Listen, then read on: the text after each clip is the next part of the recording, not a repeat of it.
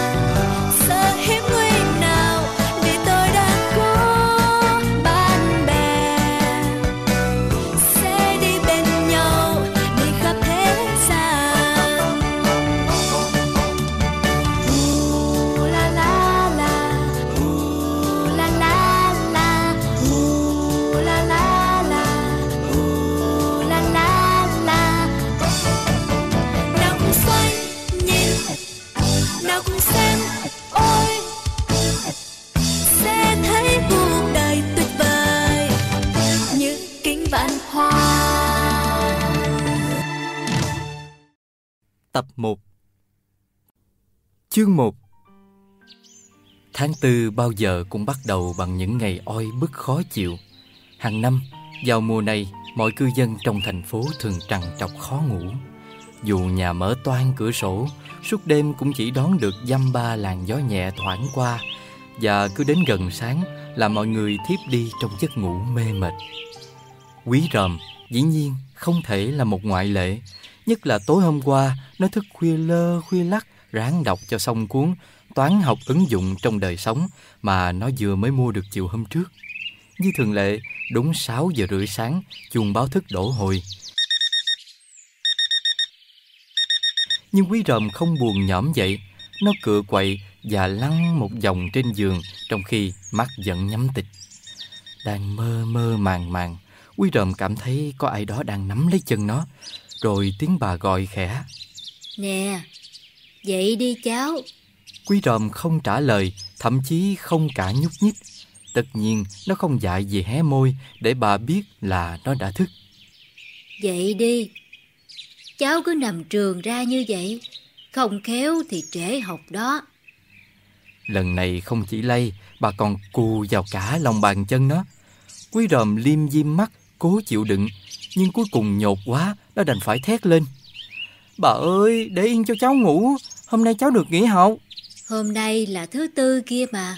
Nhưng trường cháu đóng cửa một tuần, vì vậy chúng cháu được nghỉ. Bà tỏ vẻ ngạc nhiên. Sao trường cháu cho nghỉ lâu vậy? Đã đến hè đâu? Quý ròm quên mất ý định ngủ nán ban đầu. Nó ngồi bật dậy, dung tay hăm hở giải thích. Cái nhà máy quỷ quái cái bên trường cháu mấy hôm nay cứ nhả khói thải sang. Tụi học trò ho rủ rượi, thế là nhà trường phải đóng cửa, chờ cho nhà máy dời đi. Vậy thì bao giờ họ mới dời đi? Bà hỏi, giọng quan tâm. Cháu cũng chẳng biết. Quy ròm nhún vai hệt người lớn. Hiện nay ban giám hiệu nhà trường đang kiện lên thành phố, chắc ít hôm nữa là họ phải dời đi thôi.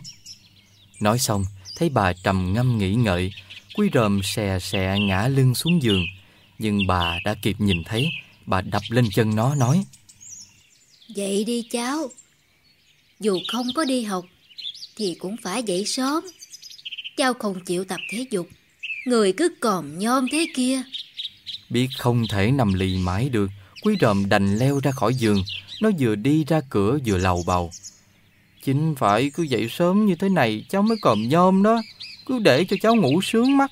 Chẳng mấy chốc cháu sẽ to đùng như thằng Tiểu Long cho bà coi. Nè nè Cháu đừng có nói liếu láo như vậy Bà gọi giới theo vẻ Phật ý Thằng Tiểu Long nó to khỏe Chắc chắn là nó phải là đứa siêng năng dậy sớm Và ham tập thể dục hơn cháu nhiều rồi Tới đây thì quý ròm làm thinh Thoạt đầu nó định bảo với bà là thằng Tiểu Long cũng ham cái trò nướng trên giường không thua gì nó. Sáng nào cũng đợi hai ông anh mỗi người nắm một bên tay, xách lên mới chịu lờm cơm bò dậy. Nhưng cuối cùng cảm thấy bị chuyện nói xấu bạn để bào chữa cho mình là một hành động chẳng hay ho gì. Nó bèn tặc lưỡi, lặng lẽ bỏ đi. Lúc quý ròm lò dò ra tới phòng ngoài, Bốn bề đã vắng tanh. Mọi người đã rời khỏi nhà từ lâu. Ba đi dậy, Mẹ đến cửa hàng. Anh Vũ và nhỏ Diệp đi học. Nhỏ Diệp học ở trường Họa Mi, Chỗ ba dậy Lúc này, trong căn nhà trống trải này Chỉ còn bà với nó. Sự tĩnh lặng khác thường Đem lại cho quý ròm một cảm giác thích thú khó tả nó cảm thấy mọi vật chung quanh đột nhiên trở nên lạ lẫm và mới mẻ như thế. Trước nay chúng vẫn mang một bộ mặt giả, và bây giờ thì chúng mới chịu phô bộ mặt thật ra. Quy ròm đi tới đi lui, nghiêng ngó một hồi rồi sực nhớ ra một việc quan trọng, liền dội giả chui tọt vào phòng học riêng của mình. Sáng nay, quý ròm cần phải bắt tay vào thí nghiệm một trò chơi mới, trò phun nước kỳ bí. Nước khi ở bầu bên này thì có màu đỏ, khi phun qua bầu bên kia thì lại biến thành màu xanh. Trò này mà đem ra biểu diễn, tụi bạn sẽ lát mắt. Quý rầm nhủ bụng và lui cui lôi hai chai bầu trên giá xuống. Các chất hỗn hợp amoni chlorua và natri hydroxit dùng cho cuộc thí nghiệm, quý rầm đã kiếm được từ lâu. Riêng hai chai bầu thì cho đến sáng hôm qua nó mới mượn được trong phòng thí nghiệm của nhà trường. Là một học sinh cực kỳ xuất sắc về các môn khoa học tự nhiên, là niềm tự hào của nhà trường trong các kỳ thi toán, lý, hóa toàn thành. Quý rầm thường được các thầy cô cho hưởng những biệt lệ, chẳng hạn được mượn đem về nhà một số dụng cụ nhất định trong phòng thí nghiệm để tiến hành những nghiên cứu khoa học có tính chất cá nhân. Tất nhiên, vì những cuộc thí nghiệm bên ngoài khuôn viên nhà trường là những cuộc thí nghiệm không thể kiểm soát được. Quý trầm thường xuyên nhận được những lời khuyến cáo. Thật ra các thầy cô chỉ lưu ý nó không nên sử dụng những hóa chất nguy hiểm, đặc biệt là lân tinh. Còn thì chẳng ai cấm cản hay ngăn trở gì những trò tọc mạch của nó. Nếu có kẻ ngăn cản thì đó là người khác. Cái người khác đó, đó lúc này đang thò đầu vào phòng đảo mắt nhìn lướt qua đống chai lọ. Nó đang bày lĩnh kỉnh ở trên nền nhà, tặc tặc lưỡi. Cháu lại bày trò gì nữa vậy? Nghe tiếng bà, quý ròm chột dạ ngẩng lên. Dạ, cháu đang làm thí nghiệm khoa học bà ạ. Quý ròm cố tình nhấn mạnh bốn chữ thí nghiệm khoa học để mong bà thấy được tầm quan trọng của công việc nó đang làm mà đừng có can thiệp vào. Nhưng mà bà chẳng rơi vào bẫy của nó, bà nghiêm mặt. Những chuyện này á, sao cháu không đem vô trường mà làm? Ở trường cháu hẳn có chỗ để cháu làm những chuyện này chứ. Tất nhiên là có. Quý ròm khục khịch mũi. Nhưng đây không phải là bài học. Ra là như vậy. Bà gật cù. Thì ra vẫn là những trò nghịch phá. Bà làm quý ròm tự ái quá chừng, nó gân cổ. Đây không phải là trò nghịch phá bà, cháu chỉ làm thí nghiệm khoa học thôi. Bà hừ giọng. Cháu còn chống chế nữa hả? Vậy cháu không nhớ coi lần cháu xích làm nổ sập nhà với những trò tái máy này của cháu hay sao? Nghe bà nhắc chuyện cũ, quý ròm chỉ biết nhăn nhó thở dài. Lần đó, nó định nghiên cứu chế tạo một loại súng đại bác cực mạnh với bột natri carbonate và giấm chua. Mãi say sưa với công việc, quý ròm lơ đảng để nòng đại bác chĩa ngay vào tấm kính mỏng ngăn giữa phòng học với phòng ăn. Khi tiếng nổ phát ra, chiếc nút bị áp suất khí đẩy văng ra khỏi ống thủy tinh, bắn thẳng vào tấm kính đang được gắn một cách lỏng lẻo trên vách, khiến cho nó rớt xuống nền nhà dở loãng xoảng. Lúc đó là buổi chiều, ngoài nó ra chỉ có bà và nhỏ Diệp ở nhà. Nghe trong nhà có tiếng nổ và tiếng kính dở, bà hốt hoảng ném đại rổ rau xuống đất, Ba chân bốn cẳng chạy dục vào, mặt mày xanh lè xanh lét. Bà bắt gặp nhỏ Diệp đang ngồi co rúm trên bàn ăn, hai tay ôm chặt lấy đầu, bà càng hốt quảng. Chuyện gì vậy? Chuyện gì vậy? Bà ôm lấy nhỏ Diệp, hớt hải kêu. Và khi thấy quý ròm lắm lét thò đầu ra khỏi phòng, bà chạy lại níu lấy tay nó. Cái gì nổ điếc tai vậy? Ừ, chẳng có gì đâu ạ. À. Quý ròm cố làm ra vẻ thản nhiên. Chẳng qua là Chẳng chẳng qua là... Thấy quý ròm cứ ấp a ấp úng, bà sốt ruột. Chẳng qua là sao? Làm cái gì mà cháu ăn nói lôi thôi như cá trôi sổ ruột vậy? Quý ròm gãi đầu. Chẳng qua là cháu đang thử một loại súng mới ấy mà. Lại chúa. Bà ngao ngán lắc đầu. Tổ mẹ mày, súng với chả súng. Mày mà không banh xác cả lũ. Hôm đó quý ròm phải năn nỉ bà và nhỏ Diệp đến ráo cả nước bọt, cả hai mới chịu ém nhẹm chuyện đó cho. Cũng may, khi ba bà cháu vừa dọn xong chỗ kính dở, thì ba mẹ cũng vừa về tới. Và tất nhiên, khi mọi người phát hiện ra sự biến mất của tấm kính, chính bà là người nai lưng ra gánh chịu mọi chuyện dùm cho quý ròm. Bà bảo trong khi lau kính, bà bất cẩn để nó rơi xuống đất. Thế là ba mẹ chẳng buồn chất vấn hay truy cứu nữa. Bây giờ nghe bà nhắc lại chuyện đó, quý ròm vẫn còn quản chía. Nếu nó cứ bướng bỉnh không chịu nghe lời bà, bà nổi sùng đem chuyện đó kể lại với ba mẹ, thì nó cứ gọi là nát đích. Nghĩ lợi nghĩ hại một hồi, quý rầm lặng lẽ cất các chai lọ vào lại trên giá. Những gói quá chất thì nó nhét vào hộp cắt tông. Xong xuôi đầu đó, nó co giò phóng ra khỏi nhà. Nè, nè, rồi cháu đi đâu đó? Tiếng bà gọi giật. Cháu là nhà thằng Tiểu Long bà ạ. Quý ròm đáp mà không quay đầu lại. Hai cẳng chân khẳng khiu của nó phi như ngựa. Nó nghe tiếng bà lo lắng giọng theo. Đi chậm chậm thôi, cháu ơi, không khéo dấp ngã u đầu bây giờ đó. Mặt bà dặn, quý ròm vẫn không giảm tốc độ. Nó vừa chạy vừa cười thầm. Bà thật lẩm cẩm, mình chứ đâu phải nhỏ dịp. Quý ròm nghĩ chưa dứt câu, chân bỗng trượt phải một vỏ chuối ai ném giữa đường, ngã một cái bạch, đau liệm cả người. Nó lầm cồm ngồi dậy và vội vàng ngoảnh cổ nhìn ra phía sau. Hụ dĩa hồn, chỗ này nhờ có bụi cây che khuất nên bà không nhìn thấy mình. Quý ròm mừng rỡ nhủ bụng và sau khi phủi bụi đất bám trên người, nó nghiến răng cà nhắc đi tiếp. Chương 2 Nhà Tiểu Long rất nghèo, ba nó là thợ hồ. Mẹ đó bán những thứ linh tinh như thuốc lá, nước ngọt, mì gói và những mặt hàng lặt vặt khác. Toàn bộ gia tài chất trên một chiếc xe đẩy nhỏ. Tiểu Long có hai ông anh sinh đôi là anh Tuấn với anh Tú. Cả hai đều đã nghỉ học từ cuối năm lớp 9 để đi làm phụ giúp gia đình.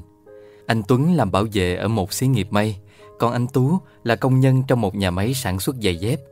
Tiểu Long còn có một đứa em gái là nhỏ Quanh. Nhỏ Quanh cùng tuổi và học cùng lớp cùng trường với nhỏ Diệp, em của Quý Ròm. Con bé tuy nhỏ tuổi nhưng năm chững chạc ra phết, chả bù với tính nhõng nhẽo của nhỏ Diệp. Nhà Tiểu Long nằm cuối một con hẻm cục. Mẹ nó ngồi bán ở ngay đầu hẻm, sáng đẩy xe ra tối đẩy xe vào. Lúc Quý Ròm tới, mẹ Tiểu Long đang bán mấy bịch kẹo xanh xanh đỏ đỏ cho một thằng nhóc ở trong hẻm. Vừa nhát thấy Quý Ròm, không đợi nó kịp hỏi, bà đã niềm nở. Cháu vào chơi đi, Tiểu Long nó có ở nhà đó. Cũng như nhà Quý Ròm, nhà Tiểu Long vào giờ này vắng tanh vắng ngắt. Mọi người đã đi làm đi học cả, ngay cả Tiểu Long cũng không thấy đâu. Nhưng Quý Ròm không hề ngạc nhiên, như một kẻ quá quen thuộc với những ngóc ngách trong nhà, nó xăm xăm đi thẳng ra mảnh sân nhỏ phía sau nhà. Quả nhiên, vừa bước qua khỏi góc bếp, Quý Ròm đã nhìn thấy Tiểu Long, nhưng trái với sự hình dung của nó, Tiểu Long đang ngồi thừ ra trên chiếc ghế gỗ cuối vườn, chứ không bay nhảy đấm đá như mọi ngày. Không hiểu sao anh em Tiểu Long người nào cũng mê võ nghệ. Anh Tuấn học karate, anh Tú theo vô vi nam. Noi gương hai anh, cách đây mấy năm, Tiểu Long lò dò đến trung tâm võ thuật quận đăng ký học taekwondo. Bây giờ nó là võ sinh huyền đai đệ nhị đẳng đó nha. Bà của Quý Rầm không biết Tiểu Long học võ, nhưng bà nói trúng phóc. Bà bảo cứ trông tướng tá của thằng Tiểu Long biết ngay nó là đứa ham tập thể dục. Thật chá bù với thằng cháu lười hoạt động, chân cẳng cứ như cây que sậy của bà. Tất nhiên, Tiểu Long không chỉ tập thể dục suông, mảnh sân nhỏ phía sau nhà nó treo lủng lẳng toàn những bao cát. Đó chính là luyện võ đường của anh em nhà nó. Hàng ngày, vào những giờ rảnh rỗi, Tiểu Long thường ra đây ôn quyền luyện cước. Lần nào bắt gặp Tiểu Long ở phía sau nhà, Quý Rầm cũng thấy nó tay đấm chân đá huỳnh huỳnh vào các bao cát, mồ hôi mồ kê nhễ nhại. Vậy mà Tiểu Long hôm nay lại ngồi im ru ở trên ghế, dáng điệu rù rù như con gà chết. Lạ thiệt. Chắc là nó đang bí bài tập toán thầy Hiếu mới cho về nhà hôm trước. Quý Rầm nhủ bụng và rảo bước tiến lại. Nghe tiếng động, Tiểu Long giật mình quay đầu lại. Quý Rầm vừa mở miệng định hỏi, Tiểu Long đã nhanh nhẩu hỏi trước. Nó nhìn tướng đi khập khiển của Quý Ròm, mắt trố lên. Trời đất, chân mày sao vậy? Quý Ròm tặc lưỡi. Tao vừa mới đánh nhau. Đánh nhau hả? vẻ nghi hoặc của Tiểu Long khiến Quý Ròm đâm tự ái. Nó khịt mũi. Chẳng lẽ chỉ có mày mới biết đánh nhau? Tao đâu nghĩ vậy. Tiểu Long hạ giọng. Nhưng mày đánh nhau với ai vậy? Quý Ròm không trả lời thẳng, nó nhập đề theo kiểu lung khởi. Trên đường tới nhà mày, tao gặp một con chó. Tiểu Long gục gặt đầu. À, tao hiểu rồi. Và mày đánh nhau với nó. Ờ, Và đó là một con... con... con chó con. thôi dẹp mày đi. Quý ròm sầm mặt. Một con bé rê giống đứt đàng hoàng. Nó bay vào người tao. Thế là tao lập tức bay... Lính lệ. Tiểu Long bất thần chen ngang. Quý ròm nghiến răng trèo trẹo. Bậy, tao cũng bay vào người nó. Âm một cái, con chó lăn quay, xương cổ gãy nghe răng rắc. Tiểu Long mỉm cười. Nó gãy cổ. Còn mày thì gãy chân phải không? Quý ròm rung rung chân. Chân tao dễ gì gãy. Chỉ trầy trụa sơ sơ thôi. Tao đá bằng thế võ của mày mà lại. Thế võ của tao hả? Tiểu Long đi từ ngạc nhiên này đến ngạc nhiên khác. Thế gì vậy? Ờ, tao quên rồi. Để tao nhớ lại đã. Quý ròm nhíu mày cố nghĩ đến một cái tên nước ngoài. À, à, hình như thế võ này có tên là Oshin thì phải. Thế võ của quý ròm khiến Tiểu Long ôm bụng cười bò.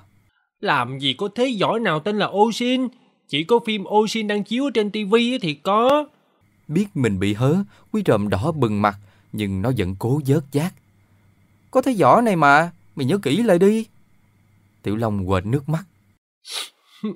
Hay là mày muốn nói đến thế Osoto Otoshi? Mắt quý ròm sáng rỡ. Có thế võ này hả? Ờ, ừ, vậy thì đúng rồi. Khi nãy tao dùng chính thế này để hạ con chó bẹt rê hung dữ đó mày. Tiểu Long nhún vai. Nhưng tao đâu có biết sử dụng thế võ này. Đây là đòn thế của nhu đạo, không phải của taekwondo. Quý ròm phẩy tay. Nhu đạo hay taekwondo gì cũng vậy. Hễ thế võ nào hay là tao dùng. Nói xong, quý ròm ngồi xuống chiếc ghế bên cạnh tỏ vẻ muốn kết thúc câu chuyện về chiến công tưởng tượng của mình. Nó biết nếu cứ kéo dài thêm, sớm muộn gì nó cũng sẽ thòi ra một vài câu bá láp. Và lúc đó thì tha hồ cho Tiểu Long chọc ghẹo. Thật ra Tiểu Long làm gì mà chẳng biết bạn mình đang bị chuyện. Ngữ như quý ròm, trời sinh ra không phải để đánh nhau, càng không phải để đánh nhau với chó bẹt xê Đức. Quý rợm có thể trở thành nhà bác học hay nhà ảo thuật lừng danh thế giới, nhưng mà trở thành võ sĩ thì không đời nào, dù là võ sĩ hạng tép ở trong phường. Nhưng khổ nổi, thói đời là khi không có cái gì con người ta lại thích khoe khoang về cái đó. Anh em Tiểu Long võ nghệ kinh người nhưng chả bao giờ nói đến chuyện đánh nhau. Còn còm nhõm còm nhôm như quý rợm hễ mở miệng ra là toàn kể chuyện đánh với đấm. Làm như ngày nào nó cũng phải kịch chiến với những người chung quanh chừng vài chục trận vậy. Mà những trận đánh của quý ròm đâu phải là soạn. Trận nào cũng có xương cổ gãy răng rắc, xương sườn gãy rào rào, toàn cảnh máu chảy thay phơi, nghe thắt ớn. Thấy Tiểu Long tủm tỉm ngồi cười một mình, quý ròm đâm chột dạ. Mày cười gì vậy? Thích thì cười chơi vậy thôi. Tiểu Long chối phát. Quý ròm không tin, nó hừ giọng. "Hừ, Xạo đi mày, khi nãy ngồi như con gà rù, bây giờ tự nhiên thích cười. Ừ, tính tao vậy đó. Nói xong, mặt Tiểu Long lại xịu xuống. Lúc nãy, nghe quý ròm gân cổ ba hoa chuyện đánh nhau với chó bẹt xê.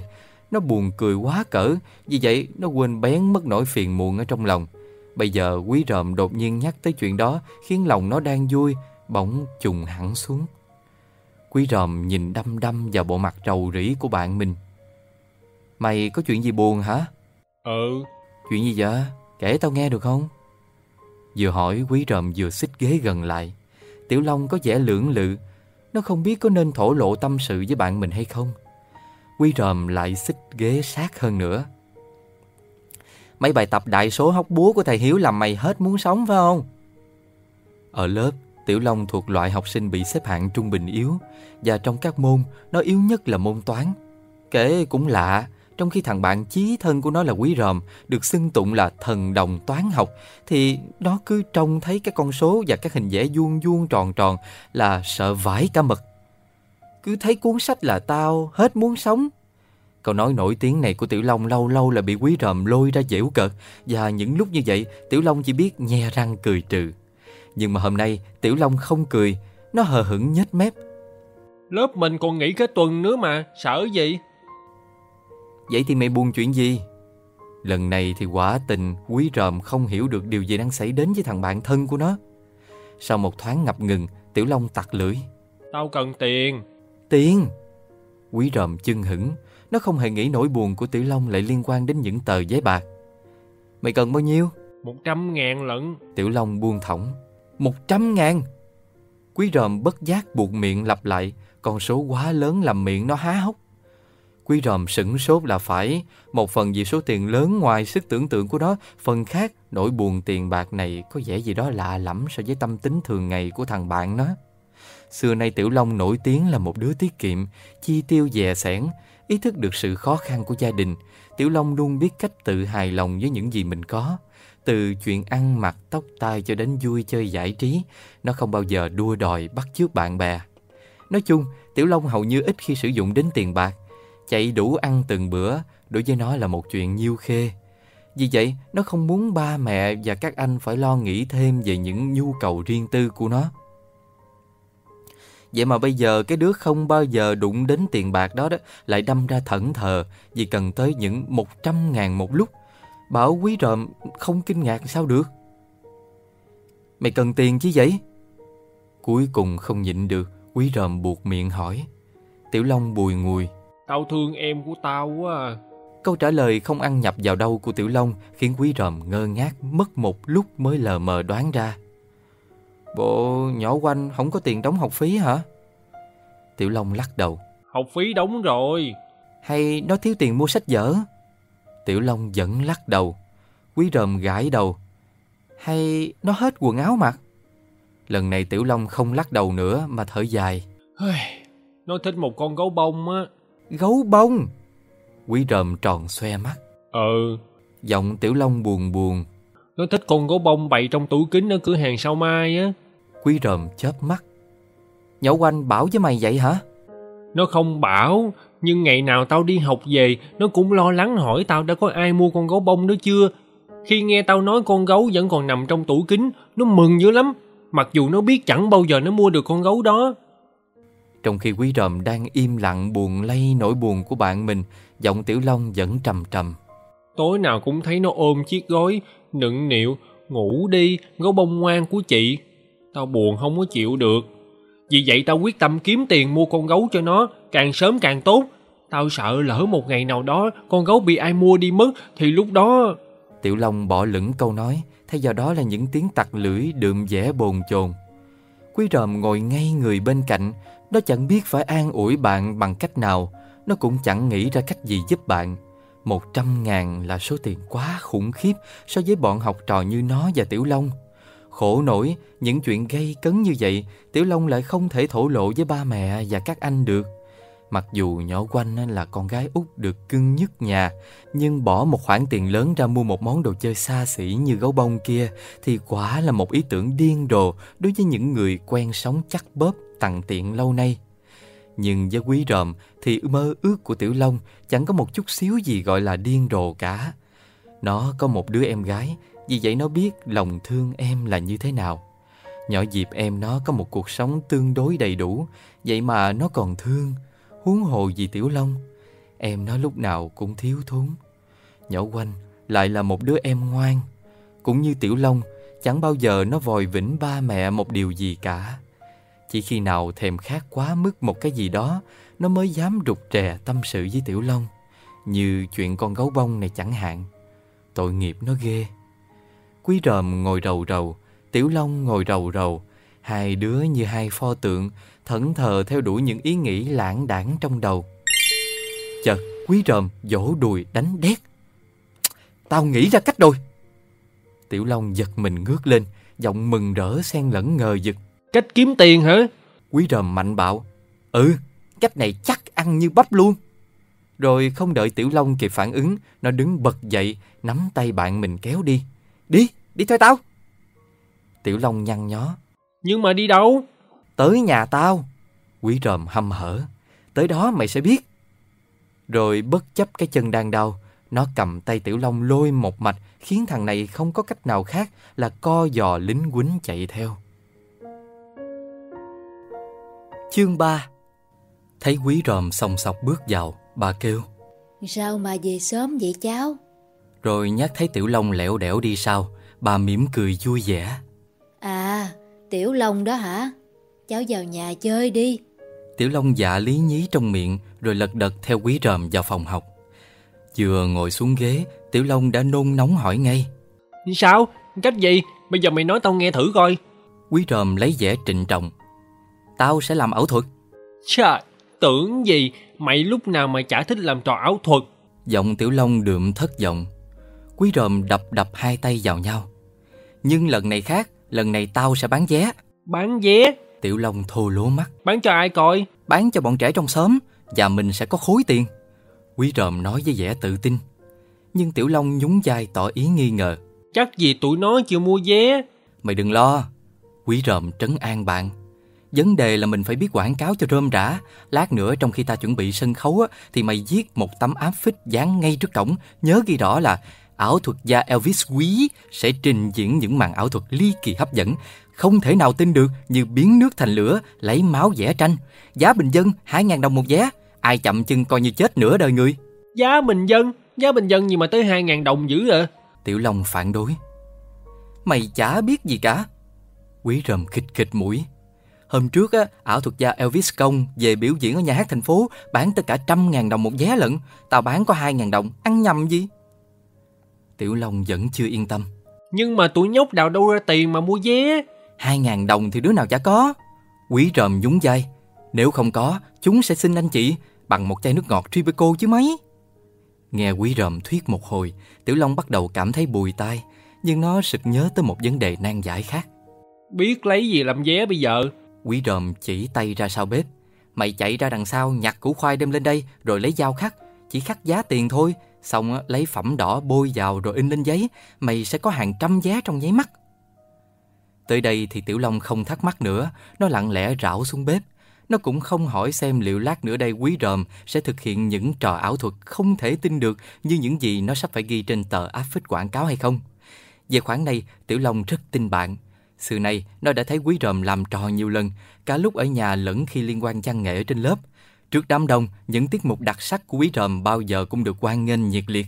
Tiểu Long chẳng lo chuyện đó, nó chỉ lo chẳng biết chốc nữa bọn nhóc có mặn mà gì đó với chuyện bỏ tiền mua vé vào xem nhà ảo thuật, cây nhà lá giường biểu diễn hay không. Trong khi Tiểu Long đang lui cui in vé và trình bày áp phích quảng cáo, thì quý ròm bận rộn chuẩn bị sân khấu phong màn. Những trò ảo thuật này Quý Ròm đã từng thực hiện qua nhiều lần nên nó không cần phải giật lại nữa. Bây giờ nó chỉ cốt làm sao cho khung cảnh trong phòng thật nổi bật để tăng hiệu quả biểu diễn mà thôi. Lần đầu tiên biểu diễn có bán vé, Quý Ròm không tránh khỏi cảm giác hồi hộp. Diễn không khéo hoặc bể dĩa giữa chừng, bọn nhóc nhao nhao lên phản đối hoặc đòi tiền lại thì khốn. Lúc ấy coi như chẳng cần phải mơ tưởng gì đến con gấu bông cho nhỏ quanh nữa. Quý ròm vừa làm vừa loay quay tính toán, nó khệ nệ khuân chiếc bàn ra giữa phòng, lót một tấm ni lông lên trên, rồi thận trọng sắp xếp lên đó các loại chai lọ cùng các túi hóa chất đã được sửa soạn sẵn. Khi kéo rèm cửa sổ, Quý ròm thấy cần phải căng thêm lên bức vách phía sau một tấm màn trắng để làm nổi rõ màu sắc của các dung dịch cũng như các thứ khói lửa sẽ lần lượt xuất hiện trong cuộc trình diễn này. Nhưng mà biết tìm đâu ra một bức màn trắng bây giờ? Ngẫm nghĩ một hồi, Quý ròm chợt sáng mắt lên khi nhớ tới những tấm ra trải giường. Nhưng khổ nổi, tấm ra của nó lại may bằng giải in bông. Tấm ra của nhỏ Diệp cũng màu mè sặc sỡ. Chỉ có tấm ra trải giường của anh Vũ là ra trắng. Nghĩ đến chuyện tháo tấm ra của anh Vũ để căng màn, Quý ròm thốt trùng mình. Cũng như bà, anh Vũ rất là nghiêm khắc với nó trong những chuyện như thế này. Anh thường biểu môi chê bai nó, bảo những thí nghiệm khoa học của nó chỉ là trò trẻ con. Mỗi lần thấy nó loay quay với đống chai lọ, anh thường nhún chai. Mày chỉ tổ làm rác nhà.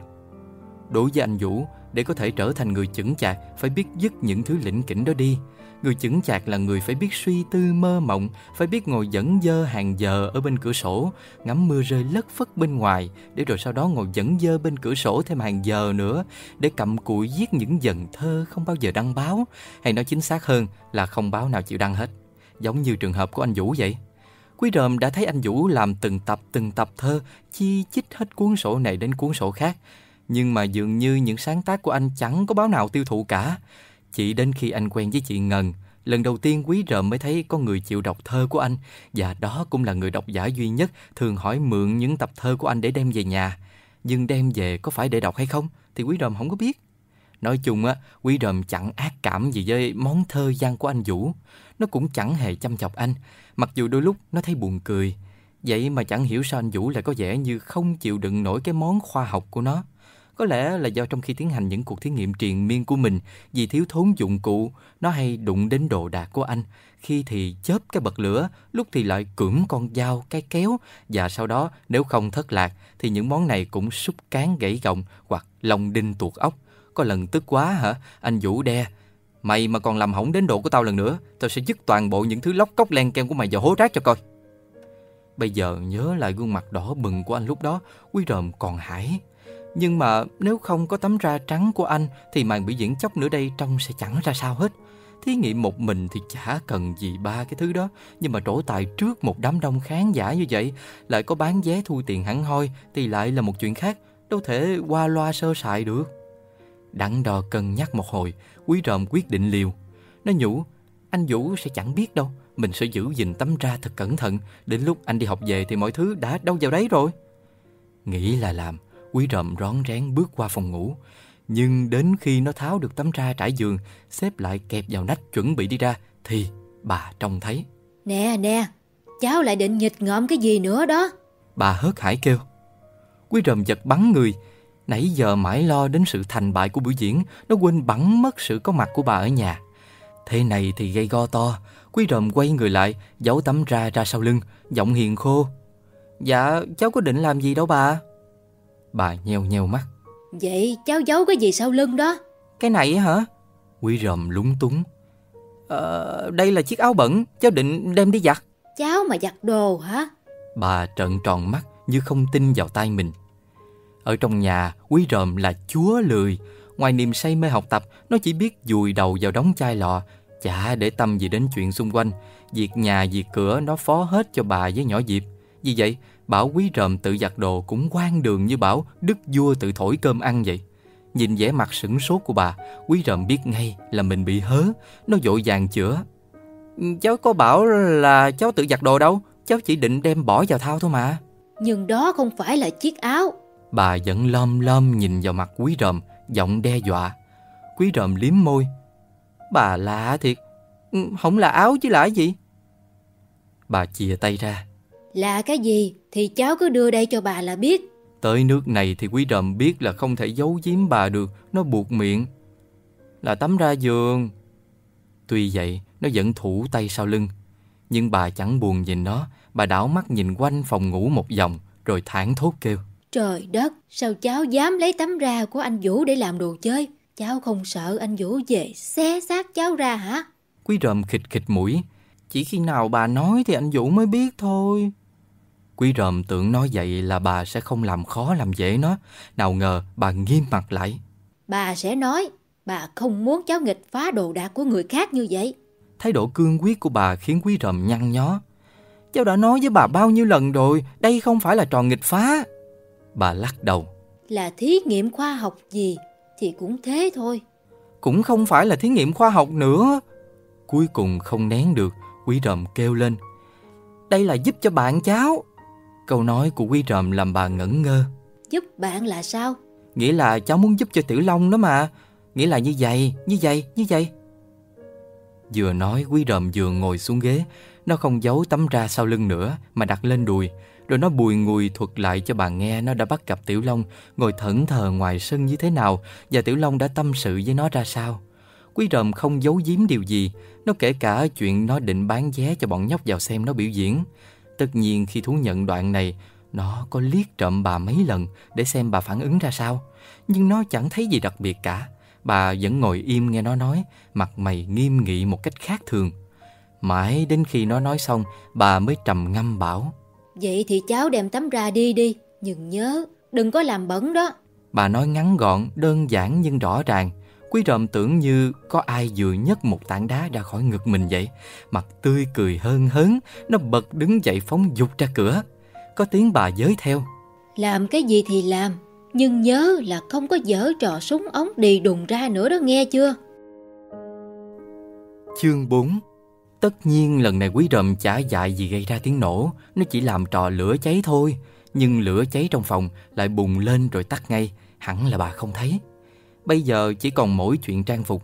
Quý ròm vừa căng tấm ra lên tường vừa cố nhớ xem trong tủ có bộ quần áo nào giống giống với bộ cánh mà các nhà ảo thuật thường mặc hay không. Nhưng nó chẳng nhớ ra một bộ nào như vậy cả. Rốt cuộc, Sau một hồi lục lục lọi lọi, Quý ròm đành tạm bằng lòng với chiếc áo ghi lê màu tím thẫm, loại áo khoác bên ngoài sơ mi mà lâu nay nó rất ít đụng tới. Đang đứng sầm soi ngắm nghía trước gương, Quý ròm chợt thấy Tiểu Long thò đầu vào. Sao? Mày đã dán tờ quảng cáo lên cổng chưa? Quý ròm quay lại hỏi. Rồi rồi, tụi nhóc bu đông như kiến luôn. Quý ròm sung sướng. Rồi tụi nó có nói gì không? Có. Tụi nó nói sao? Quý ròm hỏi dồn khiến Tiểu Long đâm ruột rè. Nó ngắt ngứ một hồi rồi mới đáp. Tụi nó nói mày xạo á. Quý ròm sầm mặt. Đứa nào nói vậy? Mày cứ gõ bẹp đầu. Biểu tụi nó nếu mà tao nói xạo cho tụi nó dẫn ba mẹ tới đòi tiền lại luôn á. Tiểu Long quay ra một lát lại quay vào. Lần này mặt mày nó trông hí hửng. Tao bán được ba vé rồi nè. Quý ròm cau mặt. Ba vé thì ăn nhầm cái gì? Ra bán tiếp đi. Tiểu Long chớp mắt. Tụi nó hỏi chừng nào mới bắt đầu biểu diễn kìa. Mày cứ nói là 15 phút nữa. Tiểu Long lại quay ra. Nhưng cứ chốc chốc nó lại thò đầu vào, thông báo. Được 5 vé rồi. Được 8 vé rồi nè. 12 vé rồi. Quý ròm vuốt vuốt cổ áo. 12 vé mới được có 24 ngàn à, chưa ăn thua gì hết á. Nhưng mà Tiểu Long chẳng thể làm hơn được nữa. Nó bán tới vé thứ 15 thì những đứa đã mua vé sốt ruột lắm rồi. Chúng nhào nhào. Diễn đi chứ, 15 phút sao lâu quá vậy? Mở màn lẹ đi.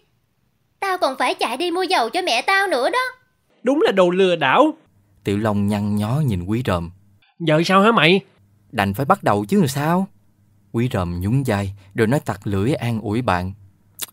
Ai, được ba chục ngàn cũng khá lắm rồi. Mày cứ yên chí đi, rồi mình sẽ nghĩ ra cách để xoay tiếp. Nói xong, nó lẫn ngay vào phòng.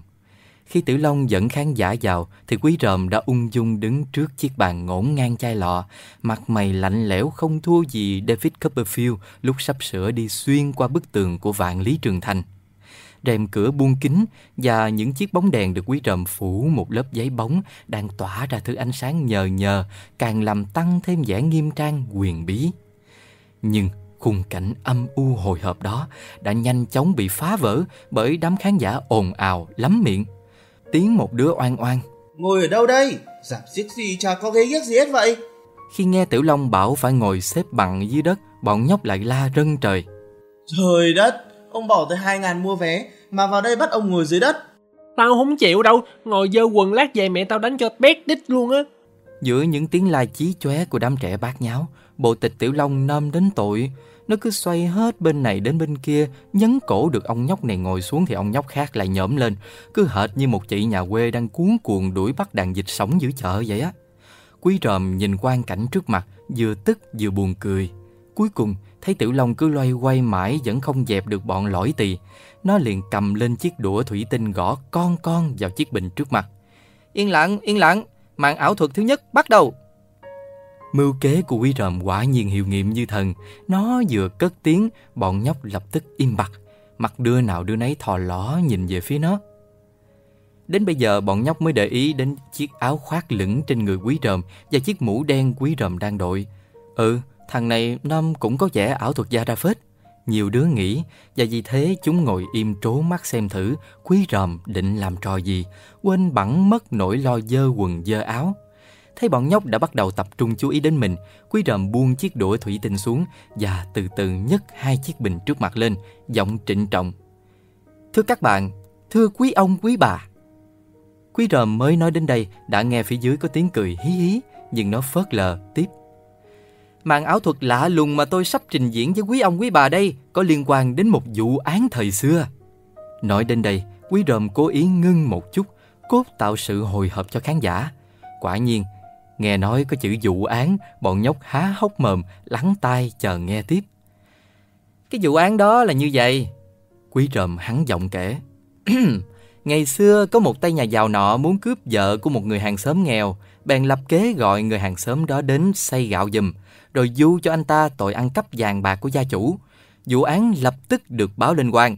quan ăn của đúc của tay nhà giàu từ trước, nên mặc cho người hàng xóm kêu quan như bọng, dẫn đổ riệt tội trạng lên đầu anh ta và kêu án đầy biệt xứ. May thay lúc ấy có một người thuật sĩ đi ngang qua, nghe chuyện, liền xin vào ra mắt. Sau khi hỏi han đầu đuôi tự sự, người thuật sĩ biết vụ án có nhiều oan khuất, bèn đứng ra minh oan cho anh hàng xóm nghèo và dạch trần âm mưu đổi trắng thay đen của tên nhà giàu quỷ quỷ kia. Lý lẽ vững chắc của người thuật sĩ khiến quan cứng họng không cãi lại được tiếng nào. Tức mình, quan bèn đập bàn hét. Trắng là trắng, đen là đen, đổi trắng thay đen thế nào được mà nhà ngươi cứ lải nhải hoài thế. Trước trận lôi đình của quan, người thuật sĩ vẫn bình tĩnh đáp. Thưa ngài, đổi trắng thay đen là chuyện thường tình ở đời. Ngay cả thứ nước màu trắng trong chiếc bình trước mặt ngài đây, tôi cũng có thể biến nó thành màu đen trong chớp mắt. Huống gì những chuyện xa xôi. Kể đến đây, quý rầm lắc lắc hai chiếc bình đang cầm trên tay, rồi nhẹ nhàng đặt xuống, giọng nghiêm nghị. Đó, chính là hai chiếc bình này đây. Bọn nhóc lập tức chen nhau chồm tới trước để nhìn cho rõ hai chiếc bình. Một đứa hỏi. Như vậy là người thuật sĩ có cả thảy mấy chiếc bình? Hai chiếc hay là một chiếc? Quý ròm khịt mũi. Tất nhiên là hai chiếc. Sao khi nãy mày nói chỉ có một chiếc? Thằng nhóc cãi lại. Tao chả bảo gì cả. Quý ròm nổi quạo. Một chiếc hay hai chiếc cũng vậy thôi. Một đứa khác tỏ ý nghi ngờ. Nhưng chắc gì đây là hai chiếc bình của người thuật sĩ nọ. Quý ròm gầm gừ. Chắc hay không gì á thì gian ra rồi mày sẽ biết. Vừa nói quý ròm vừa nháy mắt ra hiệu cho Tiểu Long dẹp loạn. Hiểu ý bạn, Tiểu Long vội vàng dang rộng hai cánh tay dạm dở, lùa đám khán giả đang chồm chồm trở về chỗ cũ. Ngồi xuống, ngồi xuống. Khi bọn nhóc đã ổn định trật tự, quý ròm liền cầm hai chiếc bình đưa qua đưa lại trước mặt. Quý ông quý bà nhìn kỹ đi, trong hai chiếc bình này, một chiếc đựng nước trắng, một chiếc đựng bột trắng. Nói chung chỉ toàn màu trắng, và người thuật sĩ đã làm như thế này đây. Nói vừa dứt câu, quý ròm nhanh tay đổ chất dịch lỏng trong suốt vào bình chứa bột. Xong, nó lấy chiếc đũa thủy tinh quậy lên. Trong thoáng chốc, trước ánh mắt ngỡ ngàng của bọn nhóc, chiếc bình thủy tinh đột ngột sẫm màu lại và bắt đầu bốc khói. Và chừng vài phút sau, một khối cứng màu đen bỗng trồi lên khỏi miệng bình đến mấy phân, nổi bật trên nền trắng của tấm ra căng phía sau và kéo theo nó những tiếng suýt xoa thán phục. Đúng là đổi trắng thay đen, hay thiệt. Có vậy á mới đáng đồng tiền bát gạo chứ. Tiểu Long ngồi lẫn trong đám nhóc, nghe khen, sướng phỏng mũi, luôn miệng cười hì hì. Quý ròm cũng khoái chí không kém, nhưng lỡ đóng vai David Copperfield, nó phải cố giữ vẻ đỉnh đạt và phớt tỉnh để xứng đáng với tầm vóc của mình. Sau khi dẹp hai chiếc bình và đặt lên bàn một tấm bìa cứng, quý ròm gõ gõ chiếc đũa thủy tinh xuống bàn. Quý ông, quý bà lưu ý, đây là màn ảo thuật thứ hai, còn ly kỳ hấp dẫn hơn màn thứ nhất. Màn này... Còn đã, màn khi nãy đã xong đâu. Một ông nhóc bỗng chồm dậy giọt miệng chen ngang. Đám đông đang nôn nóng chờ xem màn tiếp theo, thình lình bị ông nhóc này làm cục hứng, bèn nhau nhau phản đối. Cái đồ phá đám. Ngồi xuống coi. Người ta đã đổi trắng thành đen rồi, còn xong với chưa xong gì nữa. Ông nhóc gãi đầu. Nhưng còn người hàng xóm nọ... Người hàng xóm nào? Có tiếng hỏi. Thì người hàng xóm trong câu chuyện khi nãy, chứ còn người hàng xóm nào? Rốt cuộc anh ta có được tha hay không? Tất nhiên là được tha rồi. Sao mày biết? Sao lại không biết? Đừng có dóc, câu chuyện vừa rồi đã kể hết đâu. Kể chưa hết cũng biết. Nếu không được tha thì chẳng ai kể làm gì hết. Thấy cuộc đối đáp lạc đề này có nguy cơ kéo dài đến vô tận, quý đầm vội vã can thiệp. Thôi thôi thôi thôi thôi, đừng có cãi nhau nữa.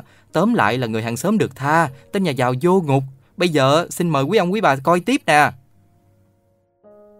Chương 5 Màn biểu diễn thứ hai của quý ròm còn rùng rợn ly kỳ hơn trước. Quý ông quý bà hãy nhìn kỹ đây. Vừa nói quý ròm vừa chìa ngón trỏ tay phải ra phía trước. Có thấy gì không? Nó hỏi. Bọn nhóc nhìn sững vào ngón tay của nhà ảo thuật. Thấy, Thấy gì? thấy ngón tay. Quý ròm hừ giọng. Thấy ngón tay thì nói làm gì? Chứ chả lẽ đó là ngón chân hả? vẻ phật ý của quý ròm khiến bọn nhóc ngơ ngác. Chúng chả hiểu nhà ảo thuật muốn gì. Quý ròm lại đằng hắn. quý ông quý bà cố nhìn kỹ đi. Trên ngón tay có gì không? Có gì là có gì? Nói đi, có gì là có gì? Nhiều cái miệng nhao nhao. Quý ròm lạnh lùng. Có thấy máu không? Nghe đến máu, bọn nhóc bỗng dưng rụt cổ lại. Máu hả? Không, không thấy. Quý ròm nhếch mép. Nhưng bây giờ thì quý ông quý bà sẽ thấy. Nói xong, quý ròm thò tay vào ngăn bàn lấy ra một con dao găm. Nó quơ quơ con dao trong không khí. Tôi sẽ dùng con dao này cắt ngón tay mình chơi nha. Bọn nhóc trố mắt nhìn con dao, đứa nào đứa nấy trống ngực đập thình thịch. Một đứa run rẩy hỏi, Cắt đứt lìa ngón tay ra luôn ư? chả cần phải cắt đứt lìa làm gì. Quý ròm vừa đáp vừa rủa thầm, chỉ cắt tí xíu đủ để chảy máu thôi. Nghe vậy, bọn nhóc đồng loạt thở phào. Mặc dù bấm bụng bỏ tiền mua vé cốt là để xem những trò kỳ bí, không đứa nào muốn nhìn thấy ngón tay của nhà ảo thuật bị cắt bỏ một cách thương tâm hết á. Nhưng mà dù đã được nhà ảo thuật cho biết trước là chỉ cắt một tí tẹo trên đầu ngón tay thôi, khi quý rầm bắt đầu kê ngón tay vào lưỡi dao, mặt mày bọn nhóc cứ đuỗng ra vì xúc động và vì sợ hãi. Bọn con gái thì thét lên the thé và nhắm tịt mắt lại. Tiểu Long mở mắt thao láo, tay áp lên ngực. Nó chưa thấy bạn nó diễn trò này lần nào hết. Quý ròm có vẻ thích thú trước vẻ mặt căng thẳng của bọn nhóc. Nó liếc mạnh lưỡi dao lên ngón tay kêu đánh xoẹt một cái, rồi thản nhiên giơ ngón tay lên. Xong rồi, nhìn đây! Bọn nhóc nhìn lên, đứa nào cũng cố mở căng mắt để nhìn thật rõ ngón tay của nhà ảo thuật. Quả nhiên, có một vệt máu trên đầu ngón tay của quý ròm. Dưới ánh đèn nhờ nhờ, vệt máu như đang thẩm lại. Không khí trong phòng bỗng chốc như đông lại, dường như tất cả bọn nhóc đều nín thở. Mãi một lúc có tiếng con gái kêu lên. Trời ơi, kinh quá à. Chẳng có gì gọi là kinh cả. Quý ròm nhún vai. Bây giờ tôi sẽ dùng ngón tay này để vẽ tranh. Dùng tay trái xoay tấm bìa cứng trên bàn lại, quý ròm chìa ngón tay đẫm máu, vẽ lên đó hình con bướm. Đầu ngón tay nó dạch đến đâu, những nét đỏ thẫm hiện ra đến đó, khiến bọn nhóc cứ há mồm ra và tự động nhích lại gần chiếc bàn lúc nào không hay. Màn ảo thuật lấy máu vẽ tranh của quý ròm đã thực sự hớp hồn khán giả. Bọn nhóc sững sờ đến mức khi thấy quý ròm cất tấm bìa và đang loay quay sắp xếp dụng cụ chuẩn bị cho màn diễn tiếp theo. Ba bốn đứa đã tranh nhau nhắc nhở. Kiếm bông băng buộc ngón tay lại đã. Kiếm, kiếm bông băng đi. vẻ lo lắng chân thành của tụi nhóc khiến quý ròm dở khóc dở cười. Dĩ nhiên nhà ảo thuật của chúng ta dại gì mà cắt tay mình. Màu máu đỏ vừa rồi chẳng qua chỉ là phản ứng của sắc chlorua bôi trên ngón tay với dung dịch kali thiocyanate đã được phủ trên lưỡi dao và trên tấm bìa từ trước. Nhưng để cho bọn nhóc khỏi nghi ngờ, quý rầm vẫn quay lại phía Tử Long, giờ ra lệnh. Lấy thuốc đỏ và bông băng mau, tao đã nghe đau đau rồi nè. Vừa nói, nó vừa tặc lưỡi ra vẻ vết thương đã bắt đầu hành hạ. Sau khi đã sức thuốc và quấn một cục băng trắng toát, to sụ nơi đầu ngón tay, Quý đầm bắt đầu màn trình diễn thứ ba. Lần này, đồ nghề của nó chỉ có một cái túi treo, trên bàn là một bình nước và một chiếc cốc. Cũng như màn thứ nhất, trước khi vào cuộc, nhà thuật đi một đường giới thiệu đại ý và xuất xứ. Thưa quý ông, quý bà, sở dĩ tôi biết được bí quyết biến nước thành lửa này là do một anh bạn truyền thụ lại. Anh bạn tôi là một nhà đi biển, sau nhiều chuyến vượt đại dương thành công, một ngày kia chẳng may chiếc tàu của anh bị một cơn bão lớn đánh tan thành từng mảnh. Quý ròm ngừng lại một vài giây đúng theo bài bản, rồi mới đảo mắt nhìn khắp lượt khán giả, thủng thẳng tiếp. Khi rơi xuống biển á, anh may mắn dớ được một cái tấm dáng, nhờ vậy anh thoát chết. Nhưng mà anh chỉ thoát cái chết trước mắt, còn cái chết từ từ vẫn đang chờ đợi anh.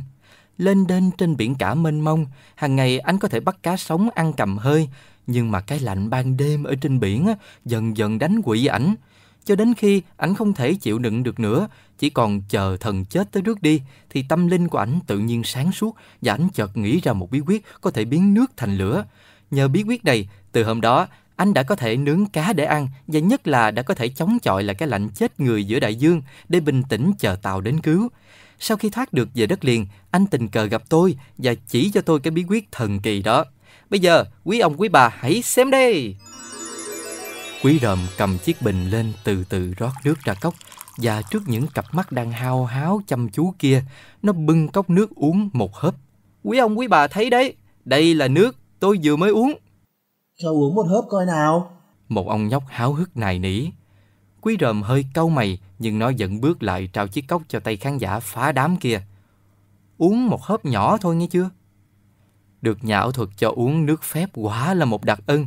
Ông nhóc mừng rơn, cầm chiếc cốc bằng hai tay một cách kính cẩn và rụt rè nhấp môi vào miệng cốc. Chả biết ông nhóc đã uống được tẹo nước nào vào bụng hay chưa, chỉ thấy khi nó vừa chạm môi vào cốc, nhà ảo thuật đã thò tay giật phát chiếc cốc. Uống vậy đủ rồi, muốn uống nữa thì về nhà mà uống. Hành động thô bạo của quý ròm chẳng khiến vị khán giả may mắn kia phật lòng tí ti nào hết. Nó chép miệng, vẻ thỏa mãn. Quả là nước thật, uống cứ mát cả ruột. Quý ròm dội vàng nắm ngay lấy cơ hội. Quý ông quý bà đã nghe rõ cả rồi đấy nha. Đây là nước chứ chả phải xăng dầu gì đâu nha. Rồi vẫn cầm chiếc cốc trên tay, nó bước lại chỗ túi treo, cao giọng. Bây giờ thì quý ông quý bà hãy nhìn đây. Vừa nói quý ròm vừa từ từ giơ cao chiếc cốc. Như bị một sức mạnh vô hình thu hút, bọn nhóc chen nhau dồn tới trước, xúm xích quanh chiếc bàn, mắt đứa nào đứa nấy căng hết cỡ. Quý ròm lẹ làng nghiêng cốc và thoát một cái, dốc hết chỗ nước còn lại vào túi. Ngay tức khắc, từ trong cái túi một ngọn lửa phực lên và bốc cao gần cả thước, sáng rỡ, chói lòa. Căn phòng đột ngột rực lên như bốc cháy. Mặc dù đã đề phòng từ trước, bọn nhóc vẫn kinh hoàng, cả bọn thét lên be be và quýnh quýu lùi lại. Trong khi nhốn nháo xô đẩy nhau, chúng hất đổ cả chiếc bàn, khiến chiếc bình rơi xuống đất dở loãng xoảng. Trong khi Tiểu Long đang luống cuốn chưa biết xoay sở ra sao, thì Quý Ròm đã nhảy sổ lại, gầm lên. Ngồi cả xuống, tụi mày làm trò ngu ngốc gì vậy? Đàn cơn điên tiết, nhà ảo thuật của chúng ta chả buồn gọi khán giả của mình là quý ông quý bà theo đúng phép lịch sự như khi nãy nữa. Nhưng mặc dù cho quý ròm gầm thét, bọn nhóc vẫn đứng trơ ra, có vẻ như sự sợ hãi đã đóng đinh bọn chúng xuống đất rồi. Vẻ kinh khiếp mỗi lúc một hiện rõ trên mặt bọn nhóc khiến quý ròm rất đổi ngạc nhiên. Nó quay phát lại và điến người khi thấy thấm ra treo trên tường đang bắt đầu bén lửa. Quả ra là khi chiếc bàn ngã xuống, nó đã hất đổ và làm dở cả bình ete ethylic thừa đặt hờ hững ở trên thùng cắt tông kế đó. Ete ethylic vốn là chất dễ gây cháy. Đó chính là chất mà quý ròm đã đổ vào trong túi treo cùng với kali để biểu diễn trò biến nước thành lửa. Vừa rồi ete văng ra, bắn vào tấm ra và lập tức bắt lửa từ túi treo. Lúc này Tiểu Long cũng vừa phát hiện ra đốm lửa trên tấm ra, liếc dội quý đờm, thấy bạn mình mặt mày tái mét, nó hiểu ngay đó là cháy thiệt, chứ không phải là ảo thuật gì sức. Liền nhảy chồm chồm. Nước, nước, đứa nào chạy đi lấy nước, mau lên. Một ông nhóc dậm chân định chạy, quý đờm đã đưa tay cản lại. Không được, tạt nước nguy hiểm lắm. Nhà ảo thuật sợ chất kali còn rơi rớt đâu đó sẽ tỏa hydro khi gặp nước và như vậy chẳng khác gì đổ thêm dầu vào lửa. Vậy thì lấy mền phủ lên đi. Một đứa nói. Quý ròm càng lúng túng, lấy mền phủ lên chắc chắn sẽ dập tắt được lửa, nhưng mà đợi đến khi được tấm mền mà từ phòng ngủ qua bên này hả, tấm ra của anh Vũ lúc ấy hẳn đã ra tro. Đang bồn chồn vô kế khả thi, mắt quý ròm chợt sáng lên, nó à một tiếng và nhảy phóc tới trước, cầm tấm ra bậm môi giật mạnh. Các mép ra tuột khỏi móc, rơi ngay xuống đất. Quý ròm cúi xuống, lẹ làng cuộn tròn tấm ra lại, nhốt cả ngọn lửa vừa bén vào trong, rồi sắp người đè lên trên. Cách xử trí sáng suốt và kịp thời của quý rầm khiến cuộc hỏa hoạn vừa mới chớm đã nhanh chóng bị dập tắt. Lúc này, ngọn lửa đằng túi treo cũng đã tắt ngấm. Bọn nhóc sau khi hoàn hồn liền cất tiếng hò reo và ùa lại tìm cách giúp đỡ quý rầm bằng cách tranh nhau đè lên cái thân hình còm nhôm của nhà ảo thuật khốn khổ. Cuộc diện trợ muộn màng này chẳng có ý nghĩa gì thiết thực ngoài việc làm nhà ảo thuật nghẹt thở đến nỗi phải gắt ôm lên. Thôi, thôi, tụi mày giải tán đi cho tao nhờ. Trong khi bọn nhóc lục tục ngồi dậy và ngơ ngác nhìn nhau, không biết quý ròm nói thật hay nói đùa, thì ngoài cửa phòng đột ngột có tiếng hỏi. Cái gì mà ầm ầm trong đây vậy? Nghe tiếng bà, quý ròm điến hồn. Nó ôm tấm ra lồm cồm ngồi dậy, còn bọn nhóc thì không đợi dục đến lần thứ hai, nối đuôi nhau lắm lét chuồn ra cửa. Ôi trời, còn cái gì đây nữa? Bà la lên khi thấy chiếc bàn ngã chỏng kềnh và các mảnh bình dở đang tung tóe trên nền nhà. Lúc này, bà đã bước hẳn vào phòng, đứng đối diện với Tiểu Long và Quý Ròm. Tiểu Long nhìn bà, giọng lo lắng. Đó là do bọn nhóc làm ngã Bà khẽ lắc đầu. Thiệt là cứ giống như giặc cướp mới vào nhà vậy. Rồi bà chép miệng bảo Tiểu Long. Cháu dựng chiếc bàn lên đi, rồi lấy chổi gom những mảnh vỡ lại. Kiểu này không khéo què chân cả lũ. Nghe vậy, Tiểu Long thở phào nhẹ nhõm. Nó bước lại dựng chiếc bàn dậy, rồi lật đật co giò phóng xuống bếp. Trong khi đó, quý ròm vẫn đứng đực tại chỗ, tay ôm khư khư tắm ra trước bụng. Bà chìa tay về phía nó. Đưa đây, cho bà đi giặt. Còn tiếc cái gì nữa mà chưa chịu buông ra. Quý ròm vẫn không nhúc nhích, nó ngần ngừ. Nhưng đây không phải là tấm ra lúc nãy. Bà hừ mũi. Cháu đừng có bướng. Không phải tấm ra khi nãy, là tấm ra nào. Quý ròm nuốt nước bọt. À, nó là tấm ra khi nãy, nhưng mà bây giờ nó khác rồi. Khác là sao? Bà hỏi, chẳng hiểu cháu mình muốn nói cái gì. Quý ròm chớp mắt, nó lưỡng lự một thoáng, rồi miếm môi vũ mạnh tấm ra trên tay nó cho nó trải ra. Khác là như vậy nè. Ôi chúa ơi! Vừa nhìn thấy cái lỗ thủng nám đen xấu xí nằm ngay giữa tấm ra, bà sửng sốt kêu lên. Cháu làm cái gì mà nó lại ra hình thù như vậy hả? Cháu không có làm sao hết á, cháu chỉ lỡ tay thôi. Quý ròm vừa nói vừa khịch khịch mũi. Lỡ tay, lỡ tay cái tổ mẹ mày. Thỉnh thoảng bà hay nói tổ mẹ mày. Khi đó không phải bà giận dữ đâu mà bà đang lo lắng. Như lúc này bà đang lo quý ròm sẽ không thoát khỏi đòn trừng phạt của anh Vũ, cái thằng Vũ cọc tính như bà vẫn nghĩ. Thấy bà lộ vẻ đâm chiêu, quý ròm biết ngay là bà đang tính kế gỡ tội cho mình. Bụng mừng rơn, nó ngậm chặt miệng, cố giữ yên lặng cho bà làm việc. Thôi được rồi, cháu cứ đưa đây. Cuối cùng bà nói, Bà sẽ nói với anh Vũ của cháu là tấm ra này cho bà làm cháy. bà hả? Quý ròm tròn mắt. Chứ không lẽ lại là cháu? Nhưng bà làm sao mà làm cháy được? Quý ròm nhìn bà ái ngại. Sao lại không được? Bà nhún vai. Bà sẽ nói là bà lôi tấm ra ra ủi. Và trong lúc lơ đảng, bà quên nhấc bằng ủi lên. Vậy là... Bà ngừng lại, khẽ tặc tặc lưỡi và nhẹ nhàng đón lấy tấm ra trên tay quý ròm rồi lặng lẽ bước ra khỏi phòng. Một lát, Tiểu Long lại xuất hiện với chiếc chổi trên tay. Bà mày đem tấm ra đi đâu vậy? Nó bước lại gần quý ròm, hồi hộp hỏi. Bà tao đem đi giặt. Tiểu Long vẫn chưa hết thấp thỏm, nó liếm môi. Vậy là bà mày đã biết tấm ra bị cháy hay chưa? Biết rồi. Tiểu Long nín thở. Vậy bà mày nói sao? Bà tao biểu đó là chuyện giặt, ai mà chẳng có lần làm cháy ra. Tiểu Long gật gật đầu. Bây giờ thì nó có thể hoàn toàn yên tâm nghĩ đến chuyện dọn dẹp. Nó bước ra giữa phòng, dọ dẫm từng bước một, vừa cúi lơm khom, vừa thận trọng đưa từng nhát chổi. Trong thoáng mắt, những mảnh chai lọ dở được gom lại một chỗ. Tiểu Long dồn tất cả vào chiếc ki nhựa, rồi đem đổ vào thùng rác đặt trước hiên. Đầu đó xong xuôi, nó vỗ vai quý ròm. Tao về. Rồi móc ra một sắp giấy bạc đặt lên trên bàn. Tiểu Long hán giọng.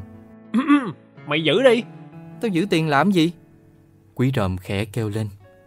Tiểu Long điềm nhiên. Theo tao á, mày cần phải mua lại một tấm ra mới. Đừng có điên, chuyện đó đã có bà tao lo rồi mày. Quý ròm gạt phắt, vừa nói nó vừa cầm sắp tiền nhét vào túi áo bạn. Mày eh, phải cất kỹ chỗ tiền này, không phải vì mày mà là vì nhỏ quanh, hiểu chưa? Đồ ngốc. Rồi không để Tiểu Long kịp nói tiếng nào, Quý ròm miếm môi đẩy thằng bạn to đùng ra khỏi phòng và nhanh tay đóng sập cửa lại.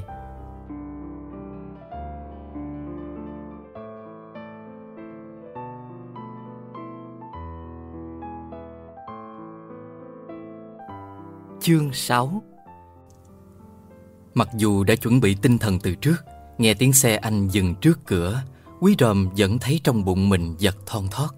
Nó ngồi im trong phòng, giờ đọc sách. Quý ròm nghe tiếng chân anh bước ngang qua cửa phòng mình, rồi tiếng động lịch kịch ở phòng bên cạnh. Một lát, tiếng chân anh Vũ bước ra nhà sau. Quý ròm mỉm cười. Chắc là anh đang đói bụng. Nhưng nụ cười vừa vẽ ra trên môi quý ròm chợt tắt ngấm. Nó sực nhớ giờ này bà đang giặt tắm ra, liền than thầm một tiếng và co giò chạy xuống bếp. Quả nhiên, vừa bước tới ngách cửa, quý ròm đã nghe tiếng anh Vũ thắc mắc. Bà ơi, tấm rách của cháu mới vừa giặt hôm qua đây mà.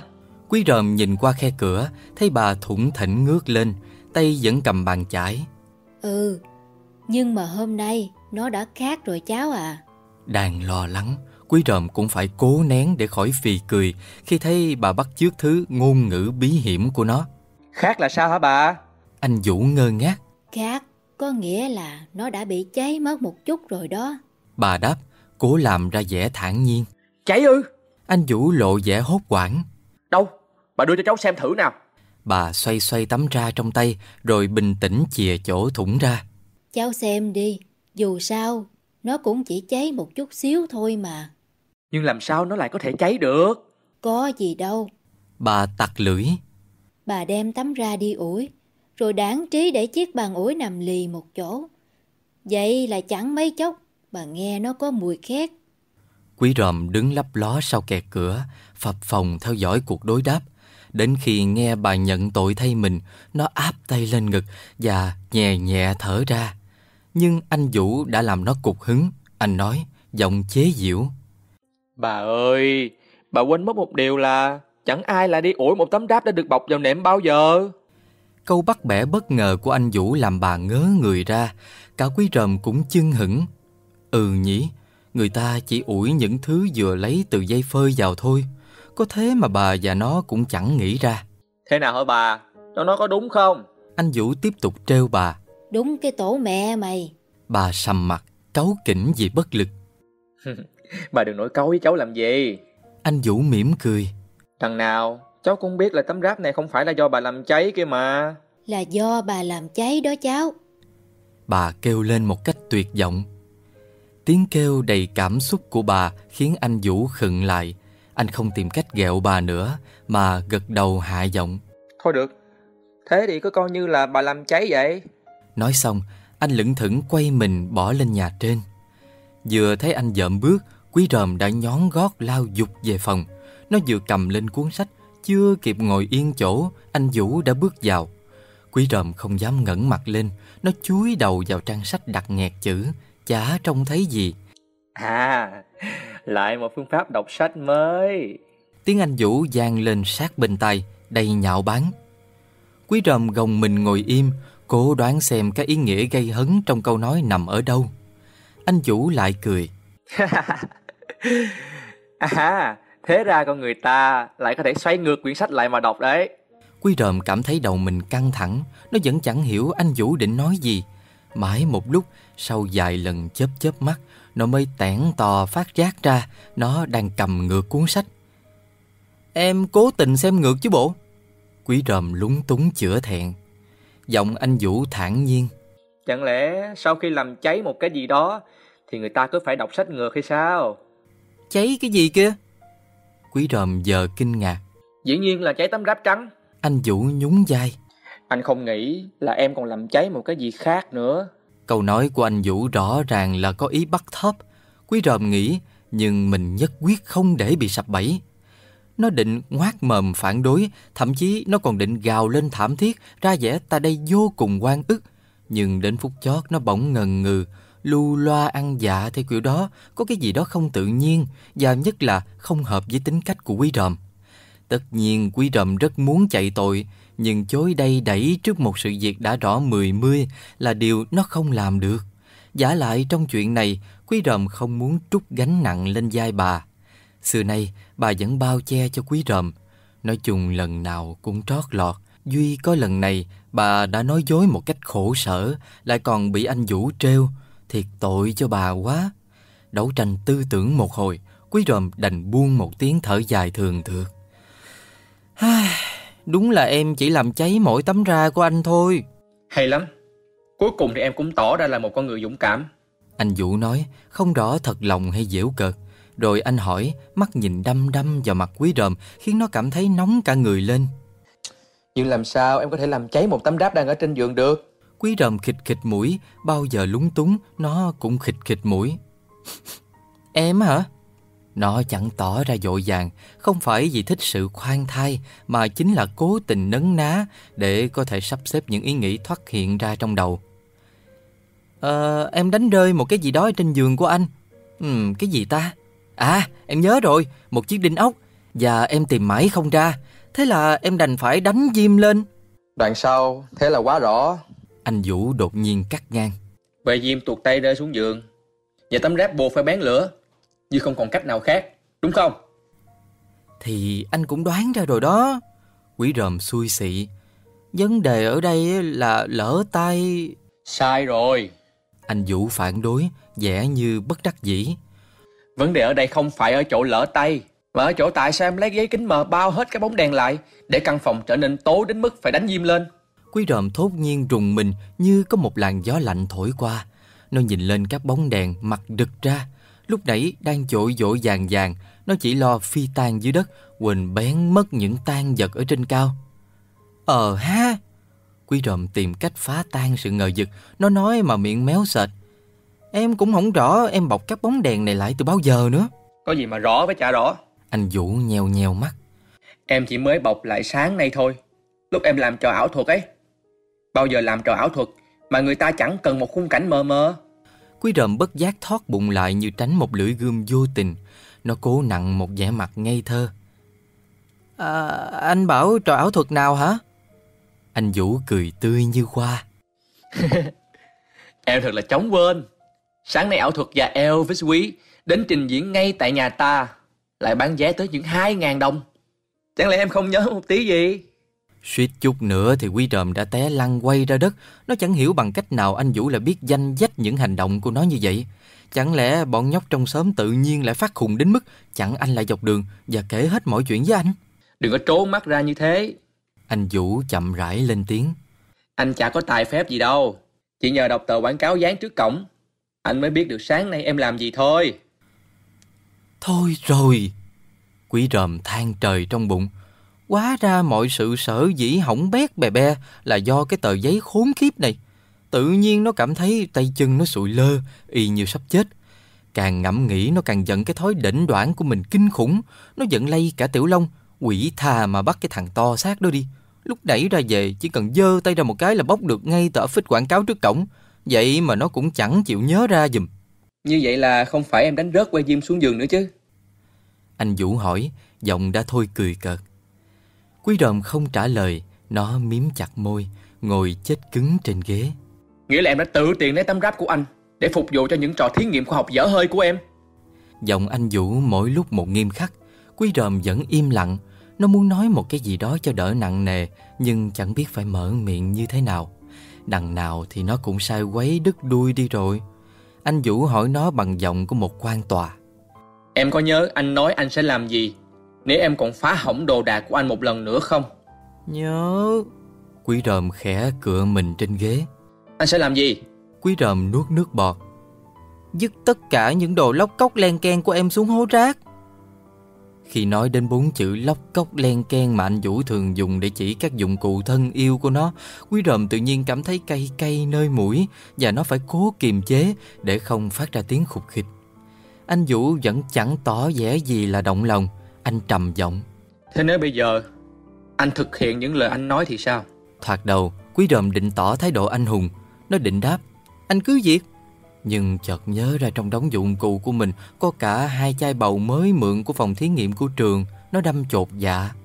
Nếu để cho anh Vũ dứt tất cả đi Thì biết nói làm sao với cô Kim Anh dạy hóa học Người đỡ đầu cho nó trong những vụ thí nghiệm khoa học như thế này? Đúng là khó xử. Nhìn vẻ lưỡng lự của quý ròm Anh Vũ khẽ nhếch mép. Thôi được. Nếu em không biết phải trả lời như thế nào Thì anh sẽ thôi không vứt đồ của em nữa. Quý ròm chưa kịp thở phào Anh Vũ đã nói tiếp. Nhưng với một điều kiện. Điều kiện gì? Quý ròm hoang mang hỏi. Em phải chép 20 lần câu. Tôi không bao giờ lấy đồ của người khác Để phục vụ cho những trò nhảm nhí của tôi nữa. Câu nói của anh Vũ làm quý ròm nóng rang cả ngực. Đã từng nhiều lần làm hỏng đồ đạc của anh Nay buộc phải hứa Không bao giờ lấy đồ của người khác Nó chẳng có gì phải phàn nàn. Điều đó dù sao cũng hợp lẽ công bằng mà. Nó chỉ tự ái chuyện anh Vũ dùng các từ dở hơi và nhảm nhí Để chỉ những thí nghiệm khoa học của nó. Không, đó không phải là trò dở hơi hay là nhảm nhí như anh Vũ nghĩ. Cũng không phải là trò nghịch phá như bà dẫn mắng. Đó là những trò chơi nghiêm túc. Quý ròm muốn kêu lên nhưng mà ngực nó cứ tức nghẹn như thế nào ấy Giống như là bị ai bóp chặt. Em không cần phải quyết định ngay bây giờ. Tiếng anh Vũ nghe xa xăm như vọng lại đằng sau bức chết Em có thể suy nghĩ trong vòng 2 ngày. Tới ngày thứ ba em phải nộp những bản chép phạt cho anh. Nói xong, anh Vũ quay mình bỏ đi, Mặt quý ròm sững người trên ghế, Thẫn thờ đưa mắt trông theo. Chương 7 Anh Vũ chưa ra tới cửa phòng Thì ba bất ngờ bước vào. Khi nãy, mãi lo đối phó với đòn trừng phạt của anh Vũ, Quý ròm không nghe tiếng xe của ba. Nên khi ba thình lình xuất hiện, Nó hơi hốt quảng Nhất là nó nhìn thấy ba đang cầm tờ áp phích quảng cáo của nó trên tay Quý ròm phải ngồi thẳng người lên Và miếm môi hít một hơi rõ dài để trấn tĩnh Bà ve vẫy tờ quảng cáo trước mặt Cười cười Hay lắm, biến nước thành lửa, lấy máu vẽ tranh. Thật không thể nào tin được, lại bán với giá bình dân nữa đó. Quý ròm nhìn lom lom tờ quảng cáo trên tay ba vẻ cảnh giác Nó chưa rõ thái độ của ba Nên vẫn ngồi im án binh bất động Tuy nhiên so với anh Vũ Ba dễ chịu hơn nhiều Sự này ba chưa bao giờ lên tiếng phê phán nó Có vẻ như ba sẵn sàng tin những hoạt động khoa học của nó Là những việc làm bổ ích Ba vẫn vui vẻ Làm gì mà ngồi trơ ra như phỏng vậy? Sao hả? buổi biểu diễn có thành công hay không hả con? Quý ròm liếc mắt về phía anh Vũ, khẽ hắn giọng. Dạ, thành công. Ừ, tất nhiên, nếu như... Cái gì mà tất nhiên, nếu như loạn cào cào lên như vậy? Nếu thành công thì có nghĩa là không thất bại, đúng không? Quý ròm chưa kịp trả lời thì anh Vũ đã nhìn lên trần nhà, nói bâng quơ. Nếu que diêm không thình lình phát quả. Phát quả hả? Ba hỏi rồi đảo mắt nhìn quanh phòng một lượt. Ba lại tặc tặc lưỡi. Cũng chả sao, nói chung là chưa đến nỗi nào. Làm trò ảo thuật tất nhiên phải có khói lửa, chỉ có điều phải thật cẩn thận mới được. Nói xong, ba bước lại đặt tờ quảng cáo xuống trước mặt quý ròm, nheo mắt bảo. Nhưng lần sau con muốn biểu diễn bán vé thì phải hỏi qua ý kiến ba mẹ. Ba nghĩ con chả cần tiền đến mức phải hành động như vậy đâu. Quý ròm gãi gãi đầu định lên tiếng giải thích thì ba đã bước ra khỏi phòng. Cũng may là ba chưa có biết chuyện mình làm cháy tắm ra. Quý ròm tự an ủi và lại nhìn về phía anh Vũ. Bắt gặp ánh mắt của nó, anh Vũ khẽ nhún vai. 20 ngày nữa, nhớ đấy. Rồi không để quý ròm kịp phản ứng, anh cũng bỏ ra nốt. Trưa đó, quý ròm ăn cơm một cách uể oải. Câu chép phạt anh Vũ đưa ra khiến lòng nó nặng trĩu à. Bắt một nhà khoa học như nó gọi những cuộc thí nghiệm của mình là nhảm nhí, cũng chẳng khác nào bắt người công nhân chê bai nhà máy hoặc buộc người nông dân dè biểu ruộng đồng. Thật khó mà làm được. Anh Vũ cho nó một hạn định hai ngày, nhưng nó biết dù thời gian đó kéo dài gấp 10 lần, nó cũng chẳng thể nào đi đến một quyết định dứt khoát được. Thấy Quy ròm nhai cơm rệu rạo biến nhát khác hẳn thường ngày, mẹ lộ vẻ lo âu. À, con làm sao vậy? ốm sao? Dạ không ạ. À. Quý ròm lắc đầu. Mẹ nhíu mày. Hmm, hay là hôm nay mẹ không đem bột ngọt vào thức ăn nên con thấy nhạt miệng. Quý ròm vẫn lắc đầu, nhưng ba thì gật đầu lia lịa. Ờ, ờ, ờ, đúng đó. Hèn gì anh có cảm giác món canh hôm nay nó lạc lạc sao? Thì ra em quên bỏ bột ngọt. À, không phải là quên. Mẹ cười. Mấy hôm nay thấy báo đài nói bột ngọt là chất độc hại, nên à, em cố ý không dùng đó thôi. Độc hại hả? Ba húp một muỗng canh. Hmm. Bột ngọt làm bằng chất gì mà ghê gớm dữ vậy? À, em cũng không nhớ. Mẹ lúng túng. Em chỉ nghe người ta nói vậy thôi. Đó là chất natri glutamate. Quý ròm giọt miệng. Trước kia người ta lấy chất này từ đậu xanh, bột mì, đậu phộng khô. Bây giờ người ta tổng hợp nó bằng cách lên men vi sinh vật. Vậy nó độc hại lắm hay sao? Ba nhìn quý ròm, hỏi bằng giọng tin cậy. Con cũng chả rõ, một số nhà khoa học cho rằng bột ngọt gây tổn thương não, làm giảm bạch cầu và tỷ lệ huyết sắc tố, nhưng mà đến nay vẫn chưa có một kết luận chính thức nào cả. Ba gật gù. Ừ, chứ nếu đã biết chắc là nó độc hại thì trên thế giới chả ai cho sản xuất bột ngọt làm cái gì. Rồi ba quay sang mẹ, vui vẻ nháy mắt. Vậy ngày mai nhà ta tiếp tục dùng bột ngọt đó chứ. Mẹ rụt cổ. Hmm, em vẫn thấy sợ sợ sao đó. Bà nói. Dùng bột ngọt quen miệng rồi. Bây giờ mà không có nó, cứ thấy món nào nó cũng nhạt nhẽo hết. Nếu dùng in ít thì được. Quý rầm hắn giọng, cố làm ra vẻ chững chạc.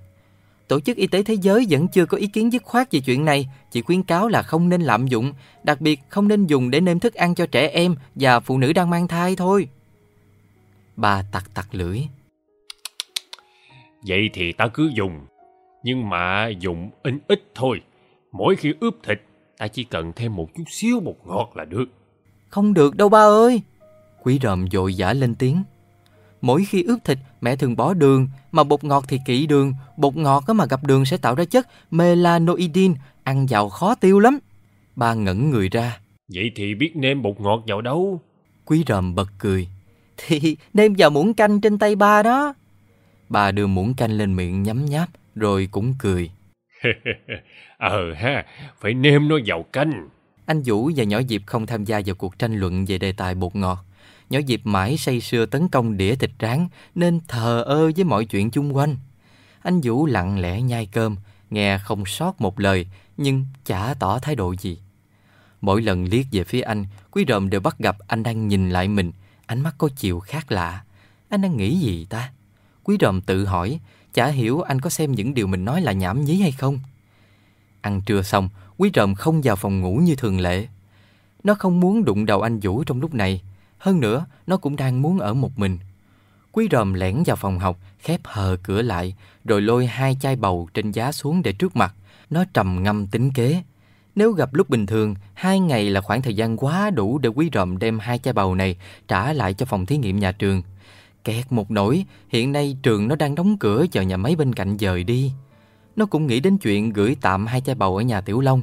Biện pháp này có thể thực hiện dễ dàng bất cứ lúc nào, nhưng là có nguy cơ mất sạch hết oai phong. Trong mắt Tiểu Long, Quý Rậm trước nay vẫn là một siêu nhân trong lãnh vực học tập lẫn nghiên cứu khoa học. Mà một siêu nhân á, thì không thể đem đồ nghề của mình trốn chui trốn nhủi như phường đạo tặc được. Trong lớp, ngoài Tiểu Long, Quý Rậm còn chơi thân với nhỏ Hạnh Cận nữa. Nhỏ Hạnh đọc sách đến mờ mắt, nhớ đủ chuyện trên trời dưới đất, được bạn bè mệnh danh là nhà thông thái, thậm chí có đứa còn gọi nó là bộ từ điển biết đi. Nhỏ Hạnh cũng là đứa chuyên môn lật tẩy những trò ảo thuật của Quý Ròm, nó nhớ danh sách những nguyên tắc vật lý cũng như những phản ứng hóa học đã đọc được trong sách. Chẳng có mẹo giặt nào của Quý Ròm qua được mắt nó. Chỉ có điều là chúa nhát gan. Nhỏ Hạnh chẳng bao giờ dám tự tay thực hành những điều hiểu biết của mình như Quý Ròm.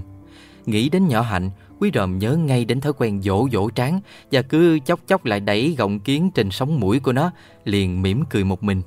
Ở lớp, nhỏ Hạnh học giỏi đều các môn, chứ không chỉ nghiêng về các môn khoa học tự nhiên như Quý Ròm, nên luôn luôn đứng đầu trong bảng xếp hạng. Tất nhiên, nhỏ Hạnh chẳng bao giờ coi Quý Ròm là siêu nhân cả. Chính vì vậy, nếu bây giờ đem hai chai bầu này đến nhờ nhỏ Hạnh giữ giùm, Quý Ròm chẳng sợ uy tín của mình bị sụp đổ. Nó có thể thú thật hết mọi chuyện với nhỏ Hạnh và chắc chắn nhỏ Hạnh sẽ thừa thông minh để hiểu thấu và thông cảm với những khó khăn của nó. Nhưng mà nhỏ Hạnh lại là chúa dụng về. Chính điều này làm Quý Ròm lưỡng lự đây nè. Nhỏ Hạnh mà rửa chén dứt khoát là đập dở chén, rửa ly là đập bể ly. Đố mà tránh khỏi. Đến nhà nhỏ Hạnh chơi, lần nào quý ròm cũng nghe bạn mình bị mẹ mắng về tội làm rơi bể đồ đạc, như thể không làm hỏng một cái gì đó thì nó không phải là nó vậy. Giao các dụng cụ bằng thủy tinh cho một đứa như vậy cất giữ thiệt chẳng khác nào giao trứng cho ác. Trong khi đó còn những 4 năm ngày nữa nhà trường mới mở cửa trở lại. Thời gian đó đủ để cho nhỏ Hạnh đập dở tới 20 chai bầu, chứ đừng nói là hai chai. Nếu bây giờ đem hai chai bầu này gửi cho nhỏ Hạnh để năm ngày sau đem đến gom một đống miệng dở đem đi đổ thì thà để cho anh Vũ đập ngay tại đây còn hơn. Quý ròm tặc lưỡi nghĩ thầm và sau một hồi trùng trình nó buồn bã xách hai chai bầu đặt lại trên giá. Chương 8 Vẻ lo lắng bồn chồn của quý ròm không qua được mắt bà. Ngày hôm sau, nhân lúc chỉ có hai bà cháu ở nhà, bà lại gần quý ròm, nhỏ nhẹ hỏi. Làm gì mà buồn buồn vậy cháu? Dạ, có gì đâu ạ? Quý ròm chối. Bà chép miệng. Bà thấy cháu cứ lo lo. Không phải đâu bà ơi. Quý ròm kêu lên, nhưng bà không tin. Bà vẫn lặng lẽ quan sát nó, rồi lại hỏi. Anh Vũ đã làm gì cháu phải không? Quý ròm lắc đầu. Anh Vũ có làm gì đâu. Bà nghĩ là có. Giọng bà nghi ngại. Thằng Vũ là đứa chúa cọc. Lẽ nào nó lại bỏ qua cho cháu cái vụ tắm ra? Biết không thể nào giấu bà, Quý ròm đưa tay gãi cổ. Anh Vũ chỉ bắt cháu chép phạt thôi. Bà tỏ vẻ ngạc nhiên. Chỉ chép phạt thôi hả? Dạ. Quý ròm nhún vai. Chỉ khi nào cháu không chịu chép, lúc đó anh Vũ mới phá hỏng đồ đạc của cháu. Ờ, vậy thì cháu chép đi. Bà nói, giọng đã có phần nhẹ nhõm. Vậy mà làm bà cứ lo là đã xảy ra chuyện gì ghê gớm lắm. Nhưng cháu không thể chép bà Giọng điệu rầu rĩ của quý ròm khiến bà ngơ ngác. Sao lại vậy hả cháu? Không lẽ cháu không muốn giữ mớ chai lọ của cháu nữa hay sao? Quý ròm nuốt nước bọt. Cháu muốn, nhưng cháu đã nói rồi, cháu không thể chép câu đó được. Câu đó là câu gì mà cháu có vẻ bực bội vậy? Bà tò mò hỏi. Quý ròm nhìn bà, đắn đo một thoáng, rồi hắn giọng đọc lên cái câu mà anh Vũ phạt nó phải chép. Nghe xong, bà ngẩn người ra. Câu đó thì có gì là kinh khủng đâu. Quý ròm nhăn nhó. Nhưng cháu không thể gọi những thí nghiệm của cháu là trò nhảm nhí được. Ôi trời! Bà kêu lên. Thôi, gọi gì mà không được, miễn là mình thoát nạn thôi chứ. Rồi bà hạ giọng nài nỉ. Chép đi cháu, Nghe lời bà, chép đi, đừng có bướng nữa. Không được đâu bà ơi. Quý ròm khăng khăng. Hồi trước ông Bruno thà bị thiêu sống ở trên giàn quả chứ không có chịu thừa nhận mặt trời quay quanh trái đất đó. Là sao? Cháu nói cái gì mà bà chẳng hiểu gì hết. Làng dày. Quý ròm hùng hồn giải thích. Trước kia có một thời người ta cho rằng mặt trời quay chung quanh trái đất, còn trái đất thì đứng yên à, vì nó là trung tâm của vũ trụ. Đó cũng là quan điểm của nhà thờ. Về sau, ông Copernicus rồi đến các ông Bruno Galileo đều nói ngược lại rằng mặt trời đứng yên và chính trái đất mới quay chung quanh mặt trời. Ông Bruno bị giáo hội bắt giam 8 năm và đưa ra tòa án tôn giáo đó bà. Nhưng mà ông thà bị quả thiêu chứ nhất định không có chịu nói khác với suy nghĩ của mình đâu. Vậy đó. Lạy chúa. Bà trợn mắt. Sao cái ông Bruno gì gì đó điên quá vậy hả cháu? Cái nào quay quanh cái nào thì liên quan gì đến mình mà phải đưa lưng ra chịu chết. Người ta bảo làm sao thì cứ nói theo vậy, có phải hơn không? Đâu thể nói như bà được. Quý ròm bật cười. Người ta là nhà khoa học mà lại nhà khoa học thì không thể nói sai sự thật được. Nhưng cháu có phải là nhà khoa học đâu. Bà nhấp nháy mắt. Cháu cứ chép tướng cái cầu đó thì đã sao? Mặc cho bà dụ dỗ, quý ròm vẫn không nao núng. Nó nói vẻ kiên quyết. Bây giờ cháu còn đi học, nhưng biết đâu sau này cháu sẽ trở thành một nhà khoa học thì sao? Vì vậy, cháu cần phải học tập theo ông Bruno. Thấy không lây chuyển được đứa cháu cứng đầu này, bà thở dài giận dỗi. Đã như vậy á, thì bà mặc kệ cháu. Nhưng mà mai mốt, lỡ như có chuyện gì, thì đừng có kiếm bà mà mè nheo đó nghe. Cháu sẽ không nhè đâu. Quý ròm nheo mắt trêu bà. Nhà khoa học ai lại nhè bây giờ? Khoa học cái tổ mẹ mày, có mà bét đích với thằng Vũ. Bà nói, tức tối và tuyệt vọng, rồi bà hậm hực bỏ đi. Chắc bà lo lắng cho mình lắm. Quý ròm nhìn theo bà, buồn rầu nhủ bụng, nhưng nó không thể làm theo lời khuyên của bà. Nó đã quyết định rồi, nó sẽ không chép phạt. Hoặc giả nếu chép, nó sẽ thay chữ trò nhảm nhí bằng một từ ngữ khác, ý nghĩa hơn hoặc ít bán bổ hơn. Rồi mặt anh Vũ muốn làm gì thì làm. Quý rầm nhìn lên tấm lịch ở trên tường. Hôm nay đã là ngày cuối cùng. Sáng mai, theo lời hẹn, nó phải nộp tờ giấy chép phạt cho anh Vũ nếu muốn cứu mới chai lọ lĩnh kỉnh của mình. Mặc dù đã quyết tâm bắt chước ông Bruno hy sinh tất cả cho khoa học, nhưng mà mỗi lần nghĩ lại, nghĩ đến những dụng cụ và thiết bị mà mình đã cất công gom góp bấy lâu nay, bỗng chốc bị ném tẩm và hố rác, quý ròm không khỏi xót ruột. Những lúc đó, nó phải nghĩ đến hình ảnh ủ rũ của Tiểu Long lúc ngồi ngoài giường để tự trấn an mình. Ừ, dù sao sự hy sinh của mình cũng không phải là vô nghĩa. Với ba chục ngàn trong túi, hiện nay Tiểu Long chưa thể mua được con gấu bông cho nhỏ quanh tội nghiệp, nhưng ít ra nó cũng đã cất giữ được một phần ba ước mơ của em gái mình. Những ngày sắp tới, nó và Tiểu Long sẽ nghĩ ra cách kiếm thêm tiền, chắc chắn là sẽ có cách, mặc dù đó là cách gì thì nó chưa nghĩ ngay ra được. Trước đây, Quý Ròm định bàn với Tiểu Long tổ chức thêm một buổi biểu diễn ảo thuật có bán vé ngay tại nhà bạn mình. Nó đã suy tính kỹ càng về chuyện này. Khu phố Tiểu Long ở là khu phố của dân lao động nghèo. Bọn trẻ con ở đó chắc chắn sẽ không đào đâu ra 2.000 đồng để mua vé. Quý Ròm dự tính chỉ bán vé với giá 500 đồng. Giá vé thấp nhưng mà nếu bọn nhóc chen kín cả mảnh sân phía sau nhà Tiểu Long á, thì số tiền kiếm được cũng không đến nỗi nào. Nhưng kế hoạch đó chưa kịp thực hiện thì đã nhanh chóng bị phá sản rồi. Nếu ngày mai quý ròm không chịu nộp tờ chép phạt hoặc cố tình chép sai những lời anh Vũ dặn thì những dụng cụ hành nghề của nó có nguy cơ bị tan tành.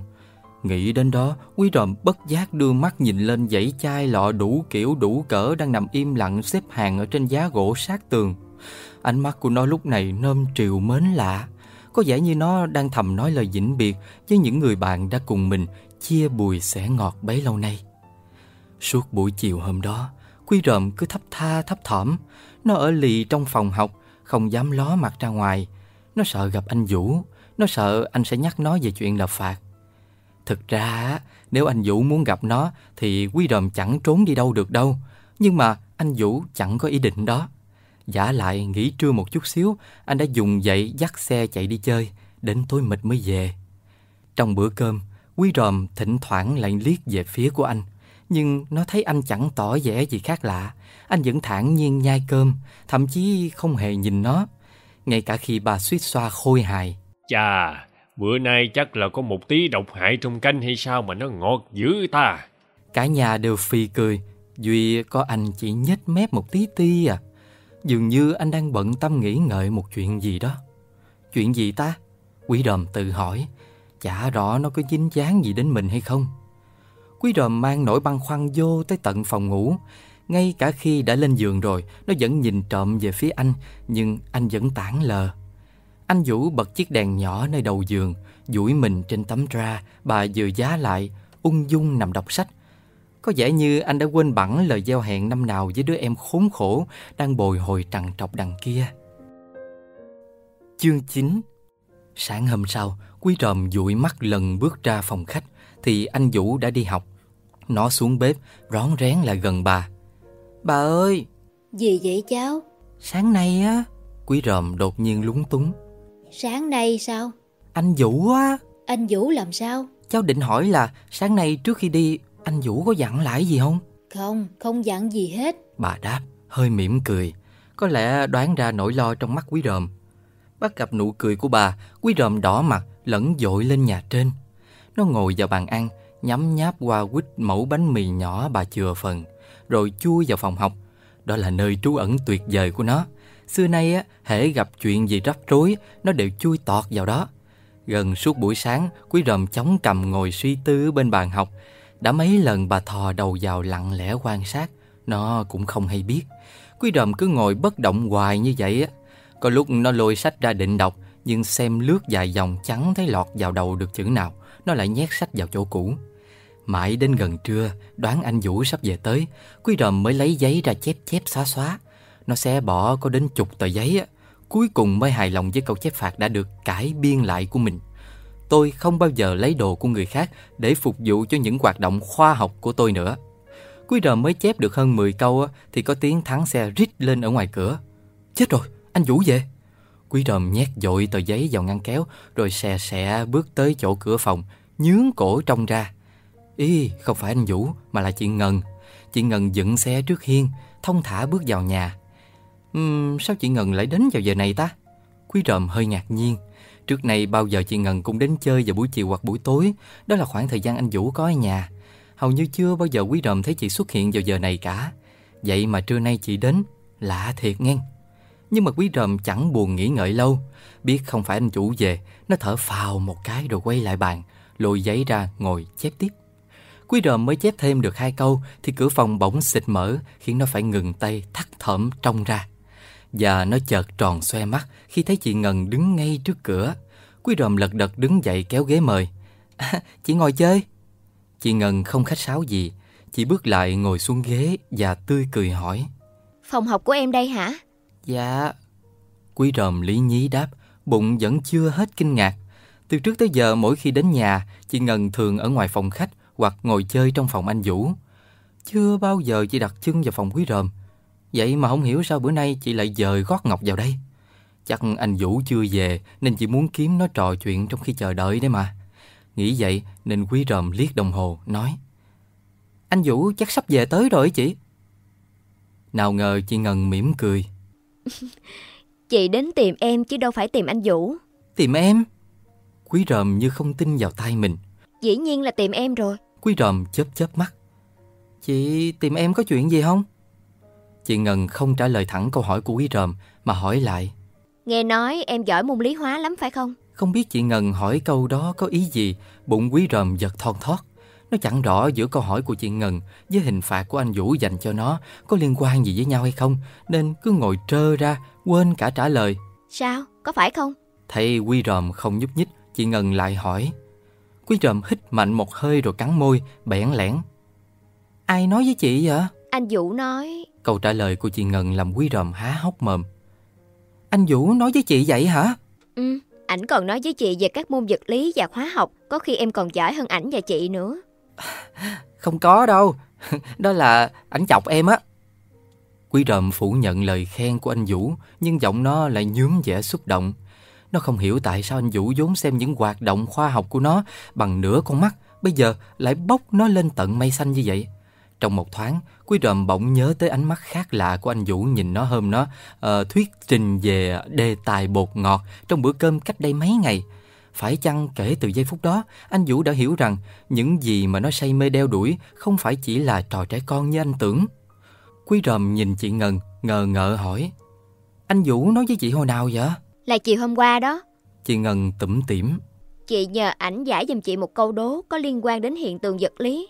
Ảnh chịu thua và kêu chị đi hỏi em. Quý ròm vừa tò mò vừa pháp phỏng. Nó sợ nếu chị Ngân nói ra, nó cũng mít đặt luôn thì mắc cỡ lắm. Nhưng mà cuối cùng nó không cưỡng được sự hiếu kỳ, nó chuột miệng hỏi chị. Câu đố gì vậy chị? Chị Ngân vuốt tóc. Người ta đố là tại sao điếu thuốc ta hút, chỗ đầu cháy có khói màu xanh, còn khi ta thở khói ra thì nó có màu trắng vàng. Nghe chị Ngân đọc câu đố, quý ròm bỗng phì cười. Em cười gì vậy? Chị Ngân ngơ ngác. Bộ chị đọc sai hả? Không phải là đọc sai. Quý ròm cố nín cười. Nhưng mà em nghe chị hỏi, em cứ nghĩ là chị nghiện thuốc lá ghê lắm. Em đừng có ghẹo chị nha. Chị Ngân làm bộ cung tay. Câu này chị đọc được trên báo chứ không phải do chị nghĩ ra đâu. À, em biết rồi. Quý ròm gật gù. Chị đọc trong một đố vui gì? Chị Ngân sáng mắt lên. Phải rồi. Như vậy là em cũng hay chơi trò giải đố trên báo lắm phải không? Quý ròm quẹt mũi. Trước đây thì có, nhưng bây giờ thì em hết thích rồi. Tại sao vậy? Câu hỏi của chị Ngân khiến Quý ròm ngập ngừng. Nó cảm thấy lý do của nó không khiêm tốn cho lắm. Thực ra năm ngoái, nó vẫn còn say mê trò giải câu đố trên các báo.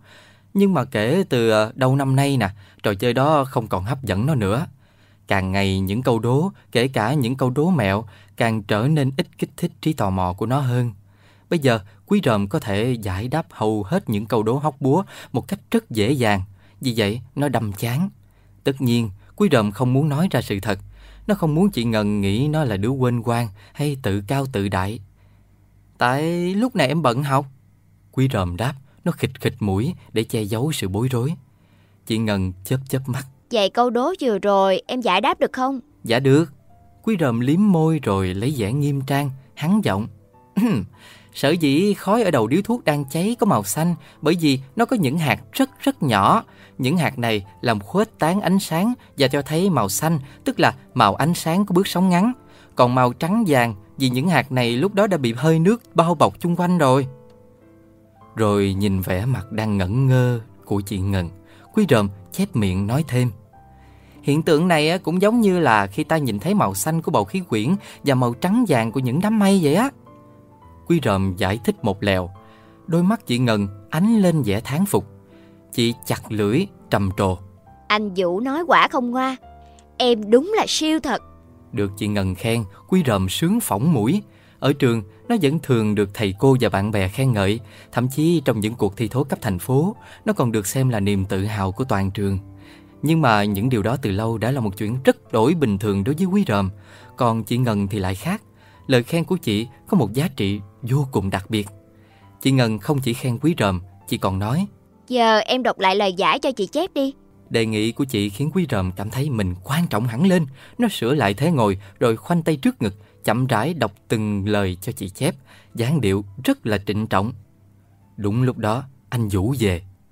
Anh bước vào phòng, môi miếm lại để khỏi bật cười khi thấy chị Ngân đóng vai cô học trò ngoan ngoãn, còn Quý Ròm thì nghiêm trang oai vệ như một ông giáo khó tính. Ngân mới tới hả? Anh hỏi, không nhìn về phía Quý Ròm. Chị Ngân ngừng tay, ngước lên, giọng vui vẻ nói. Ừ, Ngân mới tới. Rồi chị hớn hở khoe. Quý đã giải giùm Ngân được câu đố rồi. Vậy hả? Anh Vũ hất đầu. Thôi, Ngân chép tiếp đi. Từ khi anh Vũ xuất hiện, Quý Ròm đánh mất ngay sự ung dung trước đó. Đang hùng hồn đọc cho chị Ngân chép, nó bỗng im bặt và thu hai tay xuống gầm bàn, chẳng để làm gì. Chỉ đến khi anh Vũ dục chị Ngân, nó mới tặng hắn hai ba cái để lấy lại bình tĩnh rồi rụt rè đọc tiếp. Hoàn toàn không hay biết gì về mối quan hệ gây cấn giữa hai anh em. Chép xong lời giải, chị Ngân buông bút xuống và cười cười nhìn Quý Ròm. Nè, chị còn một câu nữa. Nghe chị Ngân nói vậy, anh Vũ đưa mắt nhìn Quý Ròm có ý dò hỏi. Nhưng Quý Ròm lại hiểu khác. Đang bị ám ảnh bởi chuyện nộp bản chép phạt, vừa bắt gặp cái nhìn của anh, nó giật thoát, và lật đật thò tay vào ngăn kéo, lôi tờ giấy đã chuẩn bị sẵn ra. Bụng lo ngay ngáy về việc đã đổi chữ những trò nhảm nhí trong nguyên văn thành những hoạt động khoa học một cách tự tiện và có vẻ gì đó như là thách thức. Nhưng mà may mắn làm sao, thay quý ròm lo lắng chìa tờ giấy ra, anh Vũ đã dội vàng xua tay. Thôi, chuyện đó coi như xong rồi. Thái độ của anh Vũ bất ngờ đến mức phải ngớ người ra một hồi, quý ròm mới hiểu. Nó sung sướng thở một hơi dài, cảm thấy người tự dưng nhẹ bẩn. Gánh nặng mấy ngày qua vẫn đè nặng trong tâm trí nó, chợt biến mất một cách vô hình, hệt như bức tượng nữ thần tự do ở cảng New York bị biến mất thình lình trong màn biểu diễn của nhà ảo thuật David Copperfield vậy. Chị Ngân không hiểu ất giáp gì, trố mắt hỏi. Chuyện gì vậy? Ồ, có gì đâu. Anh Vũ lấp lửng. Chỉ là chuyện giặt thôi. Chị bảo còn một câu nữa là câu gì vậy? Quý ròm láo lĩnh giọt miệng chen ngang.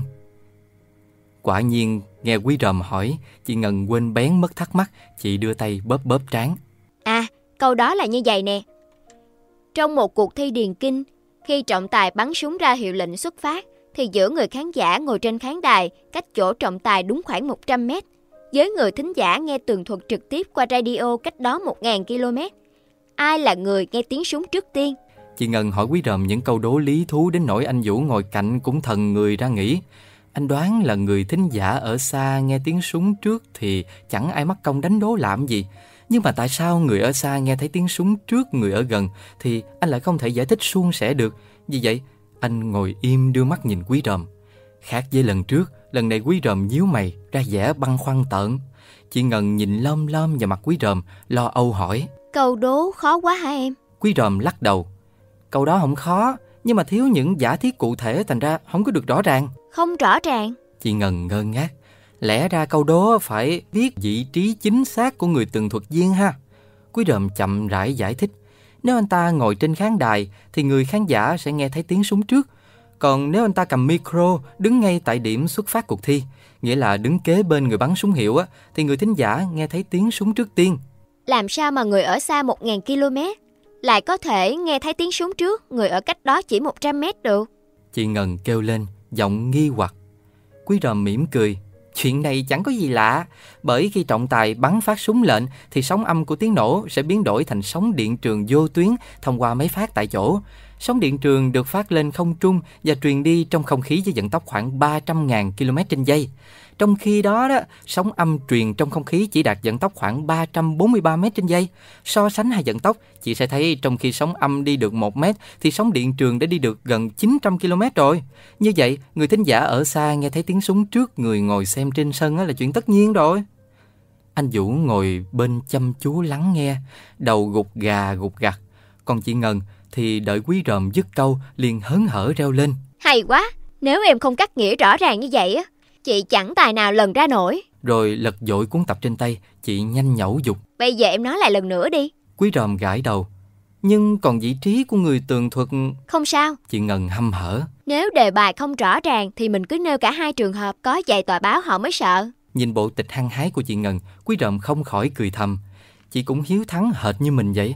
Nó nhủ bụng và cảm thấy vui vui với điều vừa khám phá ra. Ngày hôm nay quả thật là ngày vui của quý ròm.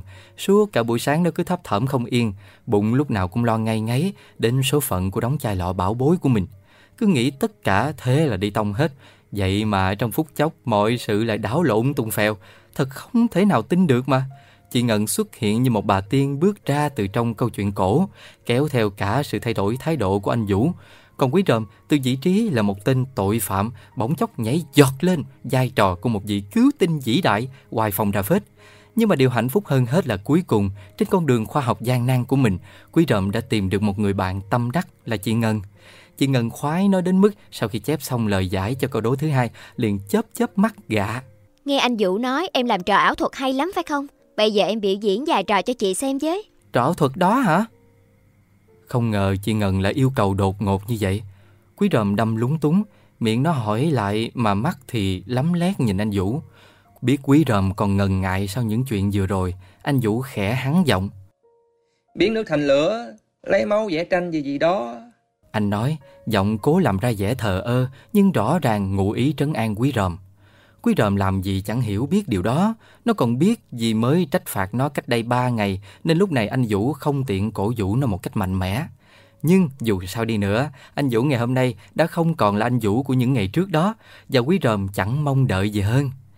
Nhưng mà khi nó cúi xuống định giói tay kéo thùng cạc tông dưới gầm bàn ra thì bà đã thò đầu vào phòng. Ra ăn cơm đi các cháu.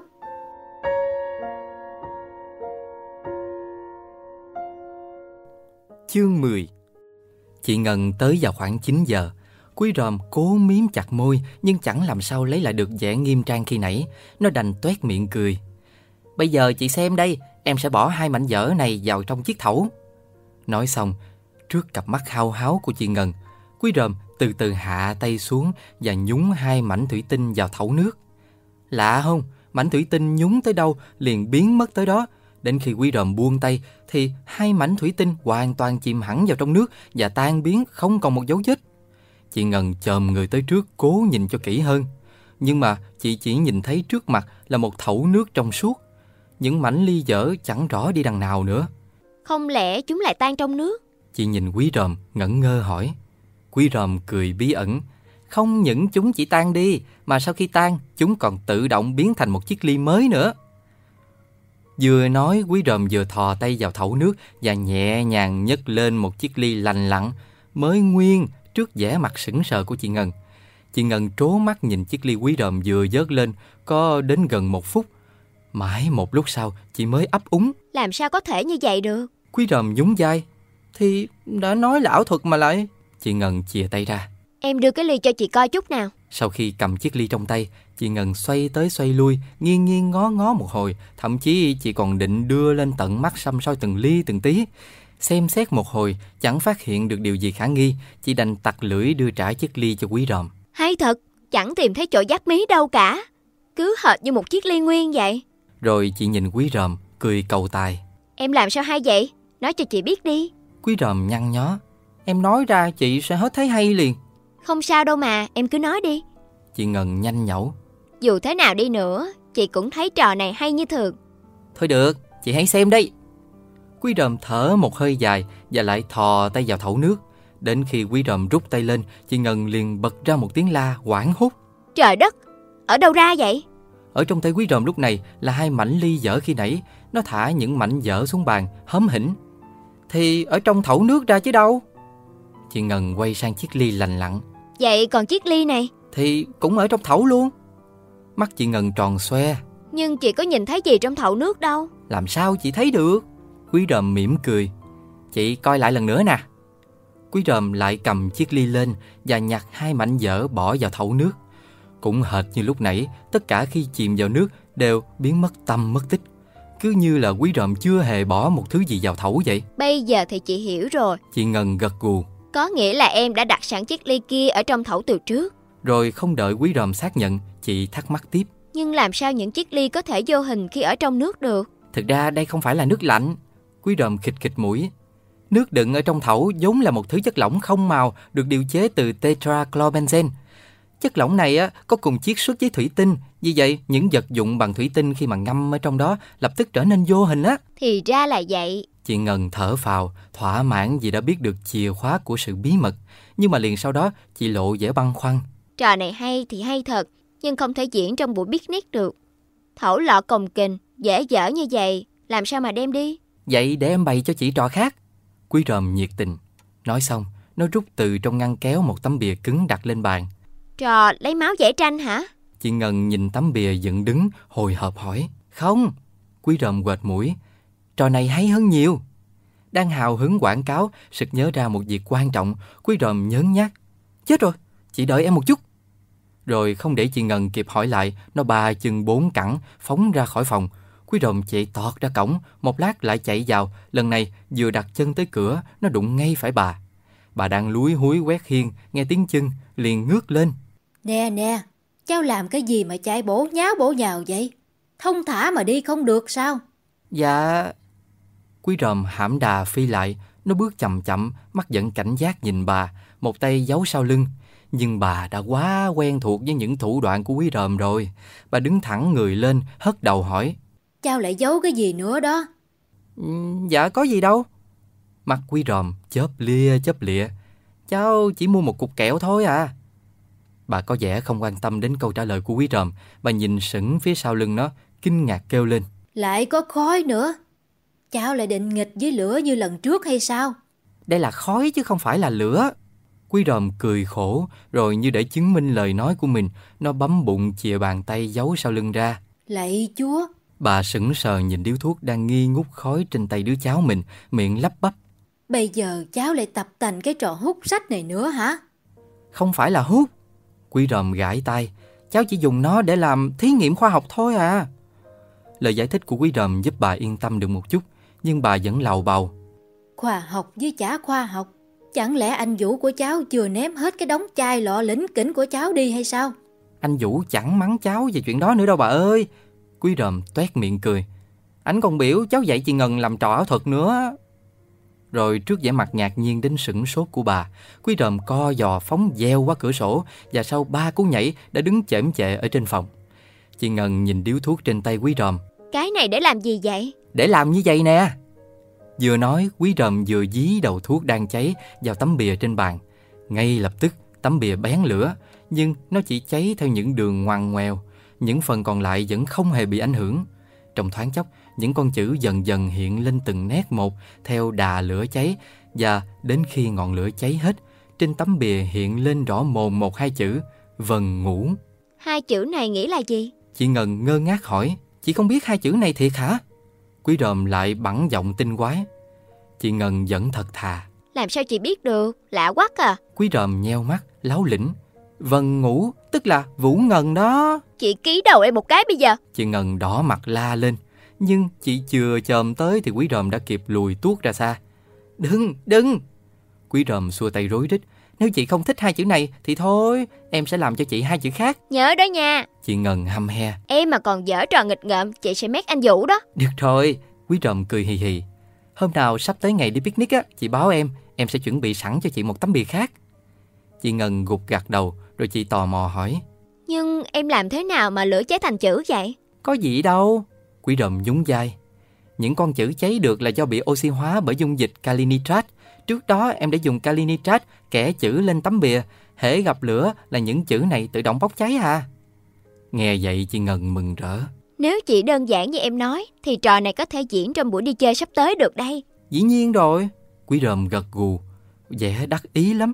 Nhưng chưa hết đâu. Em sẽ chỉ cho chị thêm một trò nữa. Có hay bằng trò vừa rồi không? Chị Ngân phập phòng hỏi.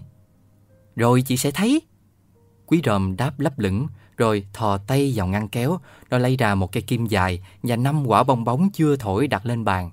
Quý ròm chúm miệng thổi một quả cho căng phòng lên, rồi một tay cầm quả bóng, một tay cầm cây kim. Nó nheo mắt nhìn chị Ngân. Nếu mà cây kim đâm vào quả bóng, thì theo chị điều gì sẽ xảy ra? Chị Ngân chớp mắt. Dĩ nhiên là quả bóng sẽ nổ. Chưa chắc. Vừa nói quý ròm vừa từ từ dí sát mũi kim nhọn vào quả bóng. Chị Ngân bất giác nhắm tịch mắt lại, còn hai tay thì bịch chắc lấy tay. Chị mở mắt ra đi chứ. Quý ròm hắn giọng. Xem ảo thuật ai lại nhắm mắt bao giờ. Chị Ngân khăng khăng. Kệ chị, Quý ròm khẽ nhún vai, nó lặng lẽ nhấn mạnh cây kim vào quả bóng. Xong rồi. Chị Ngân không mở mắt ra ngay, chị sợ bị quý ròm đánh lừa. Mãi một lúc sau, chị mới dám hé hé mắt rồi từ từ mở mắt ra. Và đến khi nhìn thấy rõ rệt cây kim đã đâm xuyên qua quả bóng mà quả bóng vẫn căng tròn như cũ, mắt chị trố lên. ôi hay quá. Quý ròm cười khoái chí, nó không nói gì, chị mỉm cười cầm chui kim kéo nhẹ nhẹ. Lần này thì chị Ngân không nhắm mắt nữa, chị nín thở nhìn sững cây kim đang được quý ròm nhẹ nhàng rút ra khỏi quả bóng và chỉ đến khi quý ròm đã rút hẳn cây kim ra mà quả bóng vẫn không phát nổ, chị mới thở phào reo lên. Thật tuyệt vời. Đúng là không thể nào tin được. Quý ròm chìa cây kim vui vẻ, chị làm thử coi. Chị Ngân rụt cổ, Eo ơi, chị không dám đâu. chị đừng sợ. Quý ròm trấn an, đây là quả bóng đặc biệt mà. Được quý ròm bảo đảm, chị Ngân rụt rè cầm lấy cây kim và quả bóng. Nhưng chị vẫn để cây kim xa xa, không có dám đâm vào. Chị cứ chích mạnh vào. Quý ròm động viên, không hề gì đâu. Chẳng biết làm sao, chị Ngân đành nhắm mắt mí môi, chích mạnh. Đùng một tiếng, quả bóng nổ tung. Còn chị Ngân thì bật lùi ra sau mấy bước, mặt mày tái xanh tái xám, Hồn vía lên mây, chị đặt tay lên ngực, miệng kêu lên những tiếng bàng hoàng. Quý đầm nhăn răng cười. Tại chị chích mạnh quá làm chi, mạnh vừa vừa thôi. Nó liền thổi một quả bóng khác, rồi nhón lấy cây kim trên bàn tay vẫn còn run rẩy của chị Ngân, liếm môi bảo. Chị coi em làm đây nè. Quý ròm thận trọng đặt mũi kim sát vào quả bóng, đâm dục một cái. Cái kim chui vào bên trong một cách gọn gàng. Nó thả tay ra, cái kim vẫn còn cắm nơi quả bóng, khẽ rung đinh. Chị Ngân thuẫn mặt nhìn, cố nhớ lấy động tác của quý ròm. Quý ròm lại rút cây kim ra, nhưng mà lần này nó chưa kịp đưa cho chị Ngân, đã nghe đằng trước nhà có tiếng léo nhéo và trong thoáng mắt, Tiểu Long và nhỏ Hạnh đã tươi cười xuất hiện nơi cửa phòng. Vừa nhát thấy cặp mắt kính lấp loáng của nhỏ Hạnh, bụng quý ròm để chợt thon thót. Ai chứ nhỏ Hạnh thì nó biết tổng tòng tông mọi mánh khóe của quý rợ mà. Làm trò trước mặt nó chẳng khác nào lấy giải thưa mà che mắt thánh. Nhưng mà khách tới nhà chả lẽ không tiếp. Quý ròm đành cười gượng gạo. Mấy bạn ngồi chơi đi.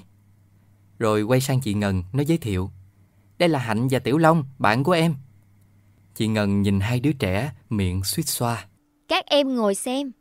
Bạn quý ròm làm ảo thuật hay lắm đó. Nhỏ Hạnh nhận xét bằng giọng điệu tự nhiên, nhưng quý ròm cứ thấy nhồn nhột. Nó chẳng hiểu nhỏ Hạnh nói thiệt lòng hay là cố ý giễu cợt nó nữa. Quý ròm phớt lờ, quay nhìn Tiểu Long vẫn đang đứng đực giữa phòng. Ngồi ghế đi chứ mày. Tiểu Long nhe răng cười. Tao đứng xem cho rõ. Lúc này chị Ngân đã đón lấy quả bóng và cây kim từ tay quý ròm và bắt trước quý ròm, chị cẩn thận đưa mũi kim sát vào quả bóng, nhấn phụp một phát. Nhưng mà trái với ý nghĩ của chị, quả bóng lại nổ cái đùng. Chị Ngân giật nảy người nhưng không đến nỗi hốt hoảng thối lui như khi nãy. Nhìn vẻ mặt ngẩn ngơ của chị, quý ròm nhăn mũi. Tại chị làm sao á? Chị có làm sao đâu. Chị Ngân nuốt nước bọt. Ừm, chị làm giống hệt em thôi mà. Gì đâu giống hệt. Chị coi lại lần nữa nè. Quý ròm thổi một quả bóng khác rồi lại cầm cây kim đâm vào rút ra một cách nhẹ nhàng. Tiểu Long đứng bên cạnh bỗng dưng cảm thấy ngứa tay. Mày đưa tao làm thử coi. Quý ròm đưa cây kim vào quả bóng cho Tiểu Long kèm theo lời đe dọa. Coi chừng nổ nha mày. Không có nổ đâu. Tiểu Long cố nói cứng. Nhỏ Hạnh nãy giờ ngồi im bỗng bất thần giọt miệng. Nổ là cái chắc. Nghe nhỏ Hạnh tuyên bố có vẻ dứt khoát, Tiểu Long đâm chột dạ, nó liếc nhỏ Hạnh, tần ngần hỏi. Ủa, sao bạn biết? Quý ròm trợn mắt nhìn nhỏ Hạnh tỏ ý hăm he, nhưng mà nhỏ Hạnh vẫn tản lờ. Nó đẩy gọng kính trên sống mũi thản nhiên. Sao lại không biết? Hễ bạn đâm sai chỗ là nó nổ liền. Trong khi quý ròm mặt nhăn mày nhó, thì Tiểu Long cúi đầu tò mò quan sát quả bóng trên tay. Chị Ngân cũng xích lại nghiêng đầu ngắm nghía. Xoay ngang xoay dọc quả bóng một lát vẫn chẳng phát hiện ra điều gì khác lạ hết. Tiểu Long đang định giơ cây kim đâm đại thì chị Ngân bỗng la lên. Ờm, có cái gì sáng sáng đây nè. Đâu? Cái gì đâu? Tiểu Long hấp tấp hỏi và theo tay chỉ của chị Ngân, quả nhiên nó trông thấy một vệt sáng lấp lánh trên quả bóng. Vệt này rất là nhỏ, cỡ bằng móng tay út à, lại cùng màu với quả bóng, mắt thường không thể thấy được. Nếu Tiểu Long không tình cờ xoay dịch này về phía ngọn đèn khiến nó phản chiếu ánh sáng thì chị Ngân có tinh mắt đến đâu cũng không tài nào phát giác ra. Cả hai lập tức dí sát mắt vào dịch sáng cả nghi này. Nhưng mà sau một hồi chụm đầu nghiên cứu, cả Tiểu Long lẫn chị Ngân vẫn chẳng đoán ra cái dịch sáng đó là thứ quái quỷ gì. Quý đờm đứng đằng sau chiếc bàn lặng lẽ theo dõi, nó chẳng nói một lời. Chỉ đến khi Tiểu Long thò tay định thử cào lên dịch sáng, nó mới trầm giọng bảo. Khỏi cào mày, đó là miếng băng keo. Băng keo hả? Tiểu Long ngẩn người. Băng keo để làm gì? Quý ròm chưa kịp trả lời thì nhỏ Hạnh đã cười khúc khích. Băng keo giúp cho quả bóng khỏi bị rách khi mũi kim đâm vào chứ để làm gì? Lời giải thích của nhỏ Hạnh khiến Tiểu Long dở lẽ. Nó liền dí mũi kim vào ngay chỗ miếng băng keo chích mạnh một cái. Quả nhiên mũi kim xuyên qua ngọt xớt à mà quả bóng vẫn còn yên nguyên. Chị Ngân reo lên. Hay quá, cho chị thử một cái đi. Sau khi làm thử một cái mà quả bóng vẫn không chịu nổ, chị Ngân mừng rơn. Chị nhìn quý ròm hào hứng. Bạn chị mà thấy chị làm như vậy á, tụi nó sẽ phục lăn ra mất. Rồi dường như đã thỏa mãn với hai màn ảo thuật vừa học được sáng nay, chị Ngân liền cáo từ ra về. Ra tới cửa phòng, chị còn quay lại dặn quý ròm. Em nhớ dù tấm bìa cho chị đó. Chị yên tâm.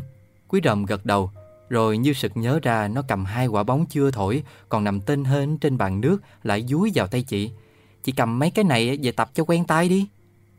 Đợi cho chị Ngân đi khuất, quý ròm quay lại ngoắt Tiểu Long.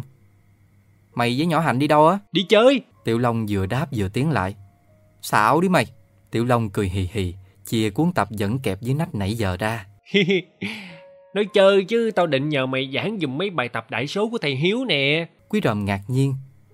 Ừ, sao mày không nhờ nhỏ hạnh? Tiểu Long nhún vai. Tao cũng muốn tới xem mày có hề gì hay không. Quý ròm trố mắt. Hề gì làng sao? Vụ trái tấm ra đó. Ồ, không sao. Quý ròm tươi tỉnh dỗ dai bạn. Ổn hết rồi mày ơi. Thậm chí tao còn định tiếp tục tổ chức thêm buổi biểu diễn bán vé ở nhà mày nữa kìa. Mày đã có sẵn 30 ngàn rồi, diễn thêm buổi nữa. Ba chục ngàn đâu mà ba chục ngàn. Hôm trước nhà tao thiếu tiền đóng tiền điện. Tao hỗ trợ hết 10 ngàn rồi. Mày đừng lo. Quý ròm trấn an bạn. Dù sao với 20 ngàn còn lại. Hai chục ngàn cũng không còn. Một lần nữa Tiểu Long lại làm quý ròm cục hứng. Nó há hốc miệng. Mày hỗ trợ tiền gì nữa vậy? Tiểu Long tặc lưỡi. Vừa rồi ông tổ trưởng tổ dân phố đi từng nhà quyên góp tiền ủng hộ cho đồng bào bị lũ lụt ở mấy tỉnh miền Tây á. Tao xem tivi thấy cảnh lũ lụt tội quá, vậy là... Đến lượt quý ròm ngắt lời bạn. Thôi, tao hiểu rồi. Rồi nó gật gù hắn giọng. Nhưng mà mày cứ yên chí, sớm muộn gì tụi mình cũng sẽ nghĩ ra cách...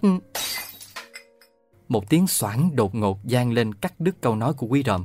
Nó và Tiểu Long lập tức quay phát người lại. Bên cạnh chiếc bàn, nhỏ Hạnh đang bối rối đứng thộn mặt ra. Gì vậy Hạnh? Tiểu Long nhớn nhác hỏi.